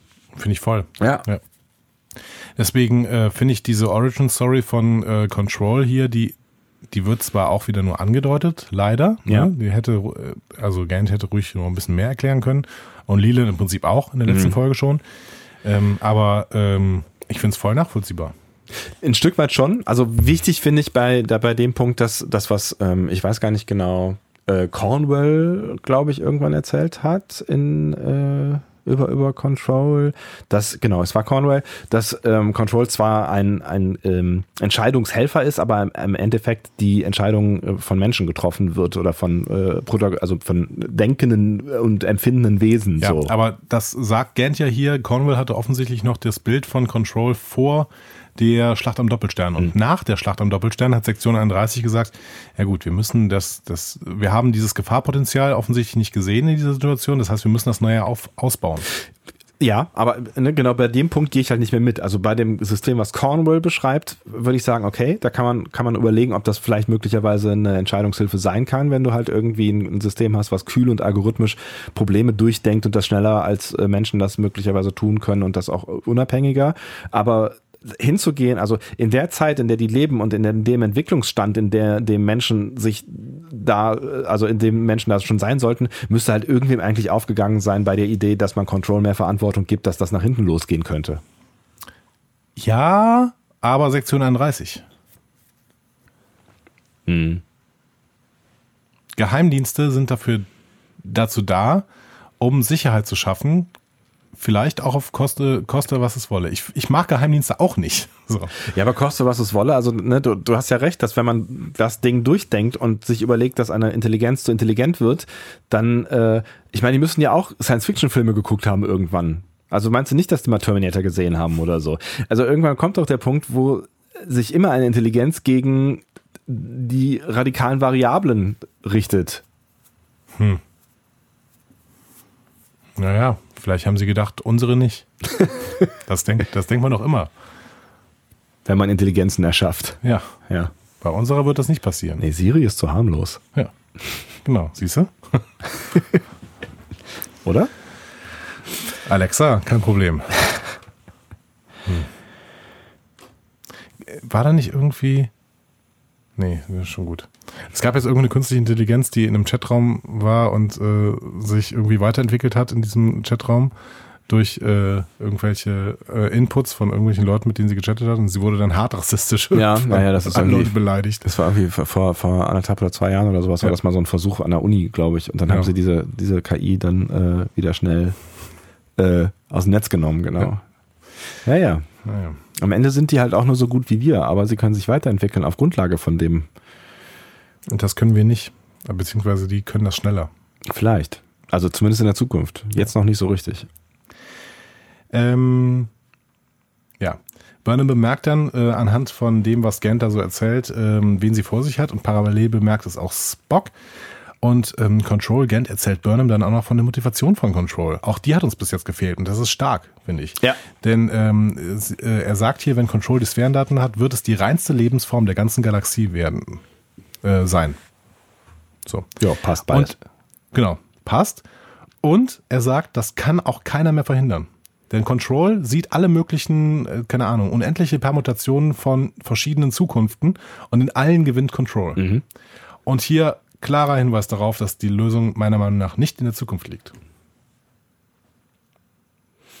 Aber gleichzeitig ähm, scheint ja Michael eine Rolle zu spielen. Und das heißt, da gibt es dann möglicherweise noch eine Variable, die Control auszuschalten versucht. Und du glaubst, dass Michael und die Vergangenheit irgendwas miteinander zu tun Exakt. Es gibt nämlich noch einen Hinweis später. Aber hier haben wir schon den ersten Hinweis, dass die Lösung eigentlich nicht in der Zukunft liegen kann. haben. Okay, kreisen wir den schon mal ein. Genau. Ähm, genau. Control will jetzt Burnham assimilieren, um leichter Zugriff auf die Sphären zu bekommen. Und es kommt zum Schusswechsel, weil Control kurz unaufmerksam ist. What? So. Computer, der unaufmerksam ist, wie Ja. auch immer. Mitten im Kampf startet Burnham eine Reboot-Sequenz. Äh, fast wird dann Michael von äh, Control assimiliert, aber Spock schafft es gerade noch, den Boden magnetisch zu machen und die Naniten so aufzuhalten. Ähm, Ja. wie auch immer. Und dann auch kehren ja, Ja, ja, ja. Kampf halt. Genau. Und dann kehren Spock und Burnham zur Discovery zurück. Ähm, beide sehen in dieser Notwendigkeit, äh, Michael zu assimilieren, eine mögliche Schwäche Controls. Sagen beide. Wie sind die eigentlich an das Shuttle gekommen? Ist das hinterhergeflogen? Hä? Die fliegen mit dem Shuttle wieder zurück. Ach so, das, ne, die sind mit dem Shuttle in das Schiff reingeflogen, ne? Sind die mit dem Shuttle in das Schiff reingeflogen? Man hat es nicht gesehen. Nee, die haben ne? sich gebeamt. Weil das Schiff fliegt ja weg und die kommen mit dem Shuttle wieder auf der Discovery an. Ach so. Also entweder ist das Shuttle dem Schiff hinterhergeflogen. Vielleicht kann man das fernsteuern. Ein Satz wäre schön gewesen, ne? Ist, ist, ist, vielleicht macht sich da auch wirklich keiner Gedanken drüber an, aber ich habe irgendwie kurz gestutzt und habe gedacht, Ja. Vielleicht gibt es auch Shuttles äh, in der Sektion 31, mit denen sie dann zum Shuttle zurückfliegen konnten. vielleicht auch das. Ja. Wie auch immer, ist auch egal. Tatsächlich, ja, tatsächlich wieder ein kleiner kleine Lücke, die man schnell mit einem Satz hätte füllen können. Ja. So, ne? ja. Okay. Äh, Pike berichtet äh, Lorel und Tyler von seinen Plänen für den Zeitkristall. Ähm, Reno und Stamets, auch wieder Erwähnung, ne, Ja. sollen jetzt daran arbeiten, ihn zu nutzen. Da ähm, finde ich, das finde ich schon interessant, weil Reno damit auf jeden Fall wieder aufkommen, äh, auftauchen wird in der nächsten Folge. Ja, you never know, aber wahrscheinlich. zumindest in einer der beiden letzten ja. Folgen jetzt. Ja. Ähm, und ich finde, dass Anson Mount das hier auch wieder super spielt, weil Pike wirkt jetzt gebrochen Ja. und müde. Ja, voll, voll. Also auch äh, desillusioniert irgendwie. Ja, also genau. er ist, glaube ich, gerade dabei zu verarbeiten, dass er sich opfern muss for greater good. Voll. Ja. Und der ist überhaupt nicht mehr so unbeschwert wie vorher. Und ganz, ganz toll. Ja. Ja, er gibt dann den stolzen Eltern noch Nachricht von Tenavik, nämlich das Fackelträger-Amulett und eben den Namen, Ja. Tenavik. Und die beiden sind sehr zufrieden mit dem Namen. Finden sie gut. Ja, und auch wenn sie kurz drüber nachdenken, warum denn äh, er schon reden kann, aber Ja. wird auch nicht weiter thematisiert. Nein.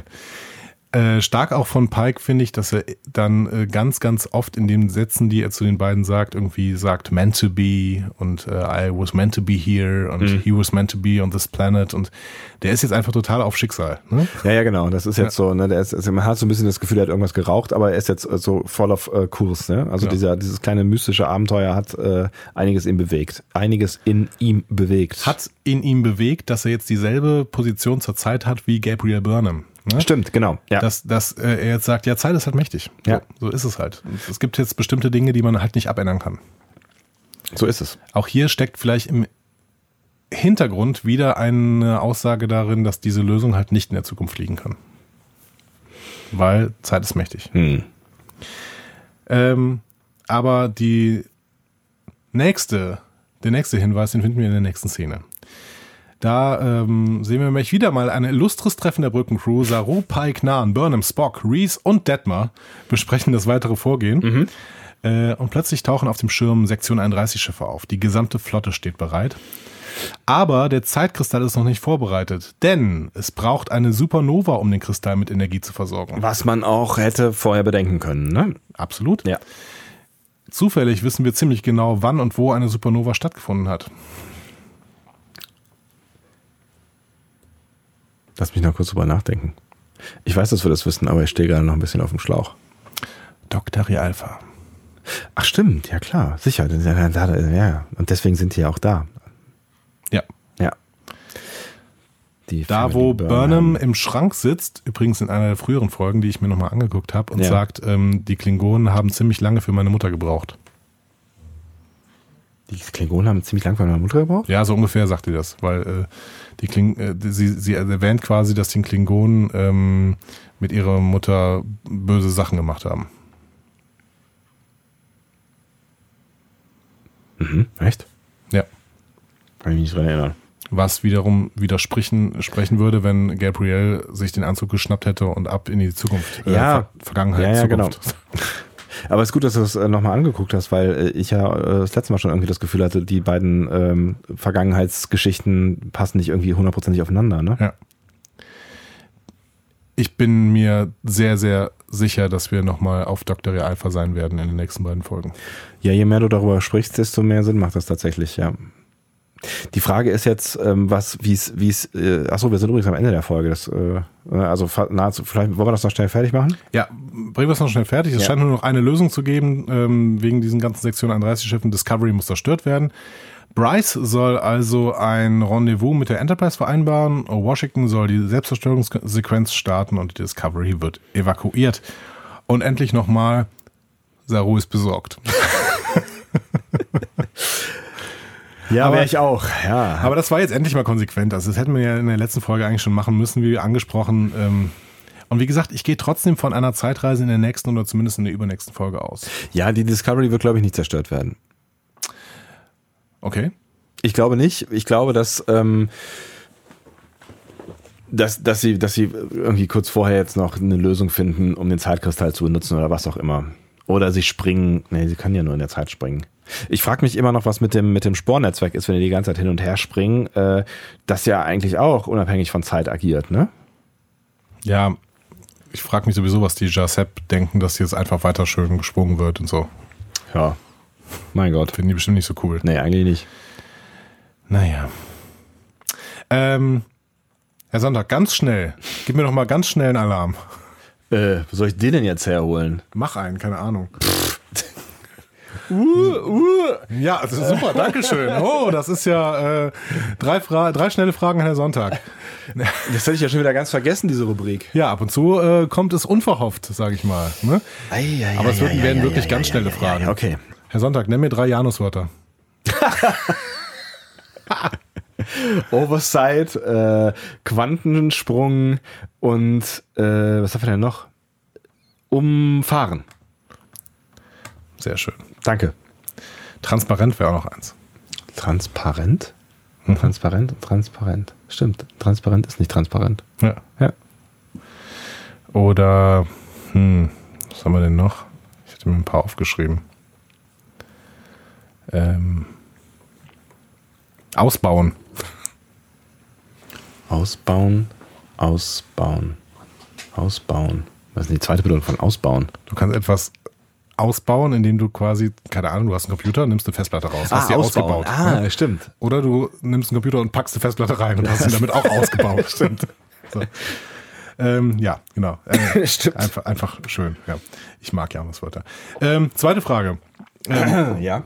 Wenn du nicht nur wüsstest, dass du dich für das gesamte fühlende Universum opfern müsstest, sondern dass du für die Chance auf eine Rettung des Universums durch einen sinnlosen Unfall die schrecklichste Existenz, die du dir vorstellen, fristen müsstest, würdest du es tun? In meiner Tradition äh, als äh, Star Trek äh, äh, zivilisierter. Mhm. Ich wollte was anderes sagen. Aber ihr wisst schon. Richtig aus. Äh, würde ich sagen, ja. For greater good und so, ne? Das ist doch das, das sind doch die, das sind doch die Werte, die, die Pike doch auch da nochmal schön runterbetet, äh, als er da irgendwie aus seiner Vision wieder zu sich kommt, ähm, weswegen wir eigentlich Star Trek gucken, oder? Das, das sind doch diese, wir, wir opfern, ähm, also Heldengeschichten sind das quasi. Wir opfern äh, uns für ähm, das Universum. Ja, voll, aber ich finde das voll ungerecht. Ja, natürlich ist ungerecht. Das ist schlimmer als der Tod. Oder? Auf der anderen Seite, wird, ne, ich meine, klar, dir geht's dann irgendwie nicht, nicht so richtig gut, aber äh, was bringt es, wenn das Universum dran darauf geht, wenn du dein Leben behältst? Also die Altern wenn die Alternative ist, ähm, du wirst eh irgendwann ausgelöscht, ähm, dann bringt's ja nicht so richtig viel. Und selbst wenn du irgendwie Matsche bist und dein Hirn noch funktioniert, dann muss dir das doch möglicherweise, auch wenn deine Situation selber ähm, nicht die geilste ist, doch irgendwie ein befriedigendes Gefühl geben, dass, ähm, dass du das Universum gerettet hast. Richtig doof ist, wenn du im Rollstuhl sitzt und dann merkst, das Universum geht trotzdem drauf. Ja. Erstens wäre das richtig doof, aber ich habe das Gefühl, dass hier trotzdem Talos 4 Tabu ähm, im Nachhinein noch eine ganz, ganz schöne Note bekommen hat. Ja, voll. Ne? Also das ist, das ist wirklich toll. Also das ist ähm, wieder in diese Diskussion hinein, ähm, warum muss das da spielen, wo es spielt? Das ist wieder so ein Punkt, wo ich sage, da haben sie eine Geschichte, die schon existiert und das seit äh, Jahrzehnten mit, mit, einem, mit, mit, mit, einer, mit einer kleinen Minigeschichte hier nochmal aufgewertet. Und Ja. sie, sie, sie gehen, finde ich, sehr sorgsam und wertschätzend mit äh, den alten Geschichten aus Star Trek um. Ja. Fand ich toll. Zumindest an dieser Stelle. Also Zumindest an vielleicht dieser nicht Stelle. an jeder Stelle, aber das, das finde ich hier ganz, ganz toll. Und wenn man dran denkt, dass Spock das Ganze ja auch mitbekommen hat und im Prinzip ja vielleicht auch mit äh, Pike das besprochen haben könnte, Ja. weil Spock verschweigt sich ja relativ stark tatsächlich in Talos 4 Tabu, warum er das denn jetzt wirklich macht. Ja, ja, genau. Also er Ähm, sagt ja nahezu nichts darüber, genau. Genau. Und hier haben wir die Begründung. Und das ist Großartig. Stark, stark gemacht. Aber Ja, da, voll, dafür voll. bietet natürlich Talos 4 Tabu auch wirklich viele Vorlagen, ne? weil, weil eben so wenige Informationen genannt werden in dieser Folge. Absolut. Was möglicherweise eine Schwäche dieser Folge war, aber die jetzt quasi ausgebügelt wird. ne? Exakt. Ja. Sehr, sehr gut. Und die dritte Frage, die hast du im Prinzip gerade eben schon mal beantwortet, aber vielleicht kannst du es nochmal machen. Meinst du, dass Discovery, so wie wir sie kennen, in dieser Staffel noch zerstört wird? Nein. Ich glaube tatsächlich, also es kann natürlich sein, dass sie, dass sie die jetzt, nee, ja, weiß ich nicht. Es kann natürlich sein, dass sie sie jetzt zerstören und dann eben kurz auf die Enterprise wechseln und von da aus dann den Zeitkristall benutzen, um in eine Vergangenheit zu gehen und dann äh, befinden wir uns am Ende wieder auf der äh, Discovery und ähm, alles wird gut und das Zerstören der Discovery passiert erst gar nicht. Also das ist, das sehe ich schon noch als Möglichkeit. Also wahrscheinlich wird ja Burnham dann zurückgehen in die Zeit oder sowas. Wer sonst? Ähm Aber ich bin mir noch nicht so ganz. Also auf der anderen Seite, je länger ich drüber nachdenke, würden, also ist das natürlich ein dramatischer Move. Ne? Also wenn eine äh, ne, ne Storyline eh resettet wird und ich habe das Gefühl, so richtig drumherum kommen wir an dieser Stelle nicht mehr, dann nimmt man natürlich auch gerne, würde ich jetzt mal vermuten, als Storywriter auch den größten Knall mit. So, also. Mhm. Das heißt, die Staffel endet mit der Zerstörung der Discovery. Nee. Das wäre zu krass, oder? Die, die Staffel endet, also die Discovery wird nächste Folge zerstört. Die Discovery endet mit dem Reset. Äh, die Staffel endet mit dem Reset. Und dann könnte Burnham ja eine ganz andere Entwicklung nehmen. Sie lernt Spock nie kennen, weil die Klingonen irgendwie aufgehalten werden vielleicht in Doctory Alpha. Und dann wird Burnham eine ganz, ganz tolle Offizierin. Und der nächste Captain. Und der nächste Captain. Dann hätte man Burnham endlich zum Captain gemacht. Hm. Ich bin sehr gespannt. Ja, aber damit verlieren wir halt auch all das, was wir mit dieser Crew erlebt haben, ne? All die Tiefe, all das, was an, an Charakter, Character Building da passiert ist. Schwierig, ne? Ich finde es mega Auf der anderen schwierig. Seite gewinnen wir eine fehlende Verbindung zwischen Spock und Michael. Aber das ist das, ist das, also kann man das nicht noch anders erklären? Hoffentlich. Ich bin sehr gespannt. Sebastian, sag mal was zur Bewertung dieser Folge.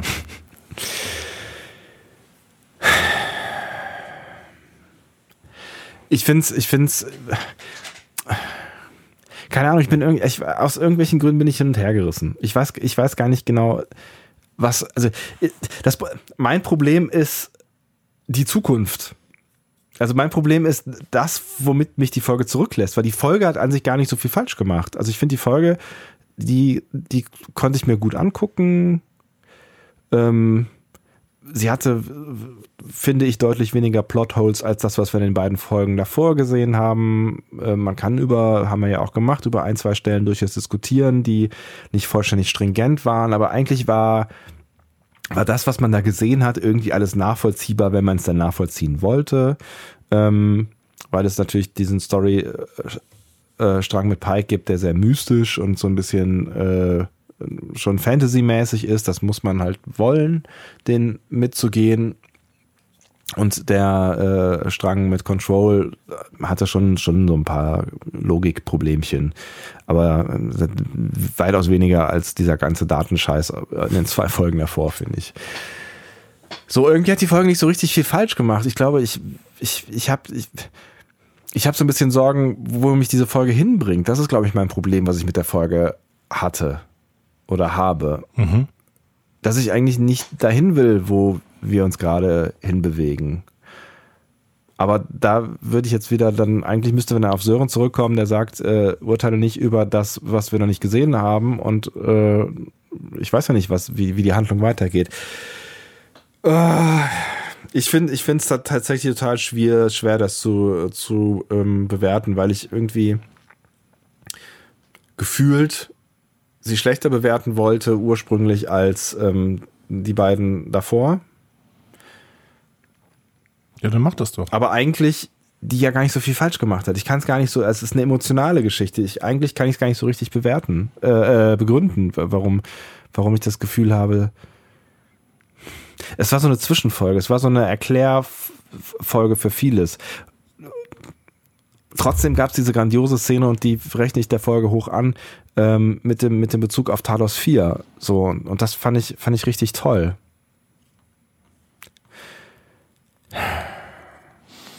Hm. Ich kann dir diese Arbeit jetzt nicht abnehmen. Nein, ich weiß, ich weiß, aber ich kann es ich kann's leider auch gar, ich kann es nicht so richtig in Worte fassen, was, was mein Problem mit der Folge ist. Eine Hin- und Hergerissenheit. 7,5.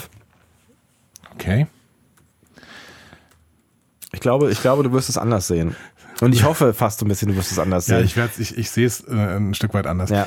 Schön, dass, dass du jetzt die letzten drei Folgen immer bei 7,5 gelandet bist Ja. mit, deinen, mit verschiedensten Argumentationen. ähm, und ich schwanke, ich schwanke hingegen Ja. ähm, äh, in meinen Bewertungen, aber nicht in der Bewertung dieser Folge. Da bin ich mir nicht, mir relativ klar drüber. Äh, ich würde dir nämlich vollkommen widersprechen an dieser Stelle. Ich finde voll gut, wo die Folge mit uns hin will, weil ich die Konsequenz am Ende konsequent finde. und zwar endlich mal. Also mich hat es in der letzten Folge gestört, dass man so viele umständliche Wege geht und jetzt erst, das ist halt schade, aber jetzt erst, aber jetzt konsequent sagt, ja, dann müssen wir halt jetzt die Discovery zerstören. Den, bei dem Punkt bin ich voll bei dir. Also das finde ich völlig in Ordnung. Aber ich, mein Problem ist, dass, dass die Lösung jetzt ein Zeitkristall ist und eine Zeitreise. Das ist, das ist mein Problem. Und da habe ich Angst vor, was da passiert. Ja, aber das ist nicht, das ist nicht die Schuld dieser Folge, sondern das ist die Konsequenz aus den letzten Folgen, aus Perpetual Infinity vor allen Dingen. I know. Deswegen sage ich ja, ich kann der Folge eigentlich gar nichts vorwerfen, aber bin trotzdem nicht gerne da, wo die Folge mich hinterlässt. Ich bin da gerne. Ich mochte diese Folge. Ähm, und ja, die Plotholes sind weiterhin eklatant, vor allen Dingen, was dieser Umgang mit den Daten angeht. So, ähm, aber ich finde, das stand hier nicht so im Mittelpunkt. Ich fand Boret relativ äh, typisch klingonisch, mhm. also mythisch aufgeladen, vielleicht ein bisschen unverständlich an der, der einen oder anderen Stelle. Aber ehrlich gesagt, wenn du die alte mythische Klingonenfolgen anguckst, dann ist da auch nicht immer alles verständlich, was nee. da gerade passiert. So. Nee, das ist alles okay. Ich fand's, ich fand's ein bisschen knapp erzählt tatsächlich. Also ich, ich will gar nicht jetzt ihr in dein, dein Fazit ja, rein. War halt die drittkürzeste Folge der ganzen Staffel. Ja. Die hätten sie durchaus ein bisschen länger machen ja. können. Und du merkst immer bei diesen sehr, sehr kurzen Folgen, dass du vielleicht so ein paar Minuten noch mehr gebraucht hättest. Also auch so ein bisschen für, für die Fallhöhe, weil ich finde, es geht alles sehr einfach. Also Pike kommt da einfach rein, Pike kommt da einfach durch, Pike hat relativ schnell diesen Zeitkristall in der Hand. Ja, aber das fand ich konsequent und gut. Weil im Endeffekt äh, sagt ja dieser Tennerweg die ganze Zeit nur, ja, time will tell. Zeit wird's machen. Also mir ist das völlig egal. Mach ruhig. Äh, wir passen hier auf diese, auf diese Dinge auf und du musst halt mit den Konsequenzen leben, wenn du so ein Ding benutzen möchtest. Denn die Konsequenzen, äh, die hat die Zeit im Blick. So. Und die einzige Konsequenz, und das finde ich halt auch noch irgendwie wieder, dieses ganze Zeitthema ist halt ein schwieriges, ne? Die einzige Konsequenz, dass er den Zeitkristall mitnimmt. Also Nochmal, der nimmt einen Zeitkristall mit. Er kann mit diesem Ding alles machen, eigentlich theoretisch, ja. Und die einzige Konsequenz, die die Zeit für ihn bereithält, ist sein eigenes Schicksal. Kann, er nicht viel mehr in diesem Universum verbocken mit diesem Ding? Jetzt kommst Vielleicht du wieder mit Zeit ist mächtig. Zeit ist erstens mächtig und zweitens, ähm, wer, was weißt du denn, was Pike noch alles hätte mit dieser Welt anfangen können? Vielleicht wäre es alles besser gewesen, wenn Pike die Enterprise weitergeführt hätte und nicht Kirk übernommen hätte. Vielleicht ist Pike eigentlich der entscheidende Faktor, dass alles schneller gegangen wäre, dass der, dass der Frieden früher gekommen ist. Weil Pike ist ein Super-Captain. Das haben wir wohl in dieser Staffel gemerkt. Das stimmt allerdings. In dem Moment, wo er, wo er äh, sich die Brücke geholt hat, und das war in, in bestimmten Stellen nötig, in dem Moment war er ein toller Captain. So. Also, ich fand's toll. sowohl die Klingon-Story die Sinnhaftigkeit des Kampfes mit Control muss man etwas suchen, weil Control eigentlich viel mächtiger sein müsste und Burnham hätte verlieren müssen. Ähm, aber okay, das ist dann halt auch irgendwann Serienlogik. Das ja. akzeptiere ich gerne, wenn es mich so unterhält wie diese Folge. Ähm, von daher gebe ich gerne dieser Folge wieder einen Punkt mehr als Perpetual Infinity, mhm. ähm, weil ich sie halt einen Punkt besser fand. Immer noch mit Lücken, Plotholes, ähm, aber unterhaltsam und ähm, ich würde dann auf acht Punkte geben. Mhm. Und ich bin sehr gespannt auf das Ende. Und ich, wie gesagt, ich finde, jetzt gehen sie gerade einen konsequenten Weg. Den, den sie schon vor zwei Folgen hätten gehen müssen. Ja, ich weiß. Ja, ich weiß. Ich weiß. Aber trotzdem. Ähm Und ehrlich gesagt auch Control.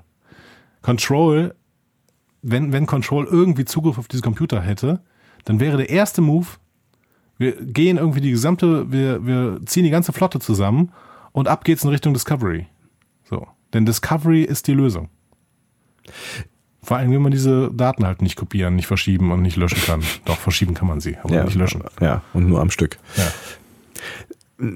Bei dem Punkt bin ich auch total bei dir. Ich glaube wirklich, dass das einzige, vielleicht habe ich es auch nicht sehen wollen, aber das, das, mein einziges Problem ist, dass, dass, dass das Resultat am Ende, dass, äh, dass, dass äh, Pike mit dem Zeitkristall nach Hause kommt und die Lösung ist, dieses Ding zu benutzen. Und irgendwie sträubt sich in mir irgendwas bei, die Lösung ist, einen Zeitkristall zu benutzen, weil die Zeit, Zeitreisen sind nie eine Lösung, finde ich. Also irgendwie waren Zeitreisen auch noch nie richtig eine Lösung in Star Trek. Zeitreisen sind immer gefährlich. Mhm. Aber das ist eine, das ist eine Staffelbewertung, ne? Und keine Folgenbewertung. Ja, wahrscheinlich. Na, es, es, hätte, es hätte ja schon auch noch irgendwie, also ohne dass Pike einen Zeitkristall in die Hand bekommt, hätte man da vielleicht ja auch noch andere Lösungen finden können. Ich bin mir auch gar nicht so sicher, wie, wie ethisch okay das ist. So, also, so, was, wenn wir die ganze Zeit über Star Trek Werte und so ein Kram äh, uns unterhalten. Ja, von mir aus nimmt er das, den Zeitkristall und opfert sich selber, aber die Frage ist, ist es, also ne, wenn wir eins gelernt haben in der Zeit, ist, dass Zeit auch unkalkulierbar ist. Das heißt, es könnte ja könnte eine Million andere Dinge passieren, wenn äh, sie jetzt diesen Zeitstrang irgendwie in, in, in, in Ordnung bringen. So. Also eigentlich ist Zeitreisen, finde ich, immer schwierig zu rechtfertigen in einer, einer, äh, einer ja, in den, in den, in in den e-, ethisch hohen Maßstäben, in denen wir uns bewegen. Hm. Das ist, also das, nur dieser Part, der schmeckt mir einfach nicht. Das ist so dieses, dieses etwa, dieser fade Nachgeschmack, den die Folge ein bisschen hinterlässt bei mir. Ich weiß, es sind auch schon andere Zeitreisen äh, gestartet worden. Wobei ich muss, ich muss gerade mal drüber nachdenken. Gab es bewusste Zeitreisen in Star Trek, an die du dich gerade erinnern kannst? Oder sind das eigentlich alles eher Unfälle oder irgendwelche Portale, durch die man durchhüpft und man ist irgendwo anders? Mm, nein, es gab noch äh, ähm, die zweite Tribbles-Folge, die DS9-Folge. Ist, das eine, ist das eine bewusste Zeitreise? Ja. Okay. Ja, stimmt. Ja, ja. Und ähm, es gibt auch, glaube ich, ein paar bewusste Zeitreisen von Daniels. Ja, aber Daniels ist ja auch Zeit. Äh Kopf. Da kann man natürlich darüber diskutieren, ob im, äh, was ist das, 29., 28. Jahrhundert äh, die Sternflotte ähm, sich so weit äh, ethisch weiterentwickelt hat, dass du eine Instanz brauchst, um Zeitreisen zu verhindern, beziehungsweise mhm. die Dinge, die durch Zeitreisen schieflaufen, ähm, wieder gerade zu biegen. Zeitreisen sind eine schwierige Kiste. Das ja, voll. völlig klar. Voll. Ansonsten, ansonsten hat mich doch auf vieles in dieser Folge durchaus unterhalten und äh, gerade diese, diese Zwischen, auch wieder das Zwischenmenschliche und diese kleinen Zwischengeschichten, also gerade alles um Reno und so, mhm. ne, ähm, habe ich alles, alles gerne gesehen. Ich freue mich auf die nächste Folge. Sie heißt Such Sweet Sorrow. Mhm. Eine Alliteration. Danke. er hat es einfach immer noch drauf. Er hat es immer noch drauf. Ich bin auch die ganze Woche hier. Ähm, oh, was machst du denn da? Entschuldigung. Das hat sehr weh getan. I'm sorry. Such Sweet Sorrow. Ähm, die süße Reue. Welch, welch süßes welch, Leid. Welch süße Sorge. Welch süße Sorge. Hm. Hm. Wir werden sehen, worum es äh, da geht. Äh, was wir auf jeden Fall noch haben, lieber Sebastian, ist äh, eine ähm, iTunes-Bewertung. Oh, wie schön. Mit der wir hier aus dieser Folge rausgehen können. Ist das nicht toll? Das ist toll. Also jetzt, ne, auch wenn die Folge mich jetzt nicht vollständig zerstört hinterlassen hat, ist so eine iTunes-Bewertung am Ende immer schön. Die, die, die kommt dann ganz gut, ne? Ja. So. ja. Marco Huber schreibt bei iTunes, wie ein Treffen mit guten Freunden, bei dem man zuge zugegebenermaßen wenig zu Wort kommt. Fühlt sich das Hören jeder neuen Discovery Panel Folge an. Andreas und Sebastian lieben Star Trek und das spürt man in jeder Ausgabe. Dabei haben sie nicht die rosarote Fanbrille auf, sondern setzen sich differenziert mit den Schwächen der Serien auseinander. Ihre Folgenbesprechungen gehören für mich zu jeder neuen Discovery-Folge dazu. Und auch die Zeiten, in denen die Serie nicht läuft, überbrücken die beiden immer mit neuen Ausflügen in den Star Trek-Kosmos. Ihre sehr angenehmen Stimmen und ihre kurzweilige Diskussionen lassen auch drei Stunden Folgen wie im Flug vergehen ganz großes Kino.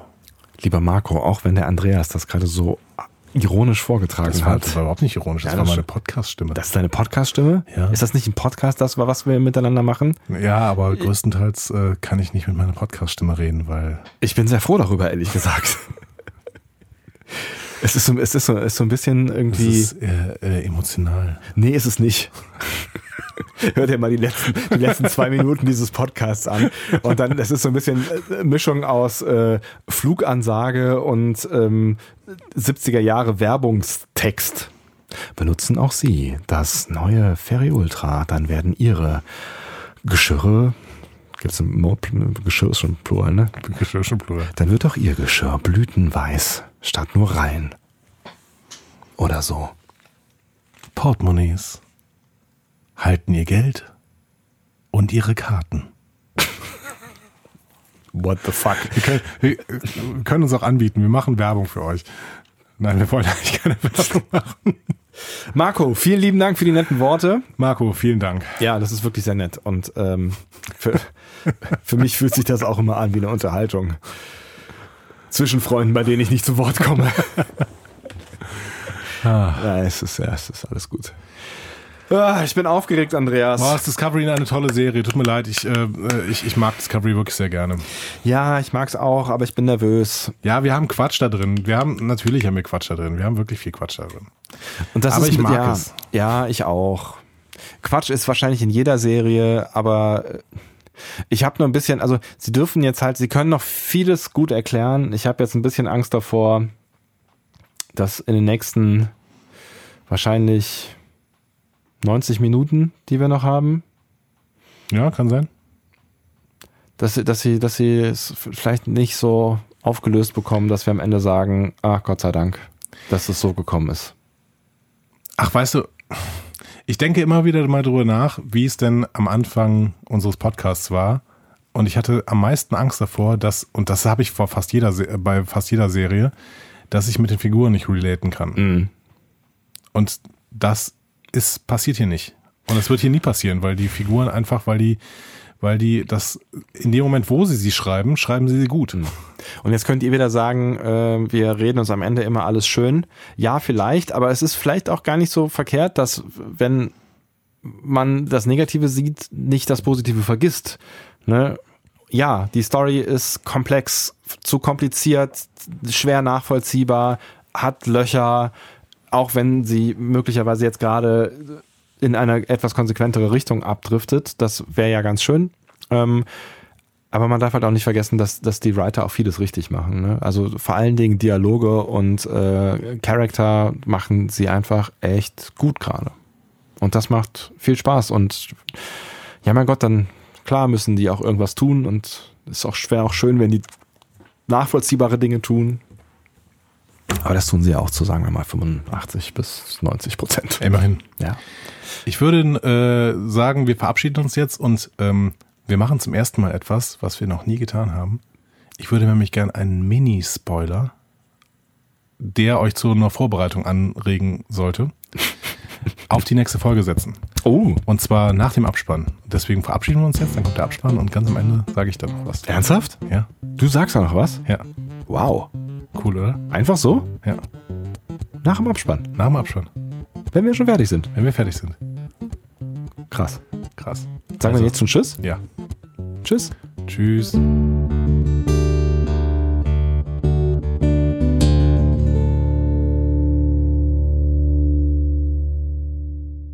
So. Und wenn ihr euch jetzt auf die nächste Folge vorbereiten wollt, dann habe ich eine interne Information für euch. Das, Ich das, nämlich- das, das, das muss man so leise sagen, ne? Das Ja, ist, genau, das ist jetzt so nur noch unter uns. Also Nur noch, nur noch, weil Nur- die Leute, die ja. jetzt das nicht mehr hören wollten, die haben jetzt abgeschaltet. Ansonsten habt ihr jetzt noch die Möglichkeit, jetzt abzuschalten. Wenn ihr gerade noch euer Handy sucht und vielleicht auf Pause drücken müsst, diese Sekunden gebe ich euch noch. Ja. Und ich möchte euch jetzt sagen, ich habe mir Vorschaubilder angeschaut. Oh. Ich bin nicht drum rumgekommen. Und ich, deswegen. ich muss kurz überlegen, ob ich den Raum verlassen sollte.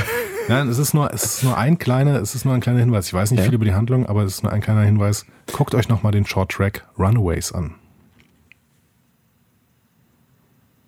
Tschüss. Oho. Tschüss.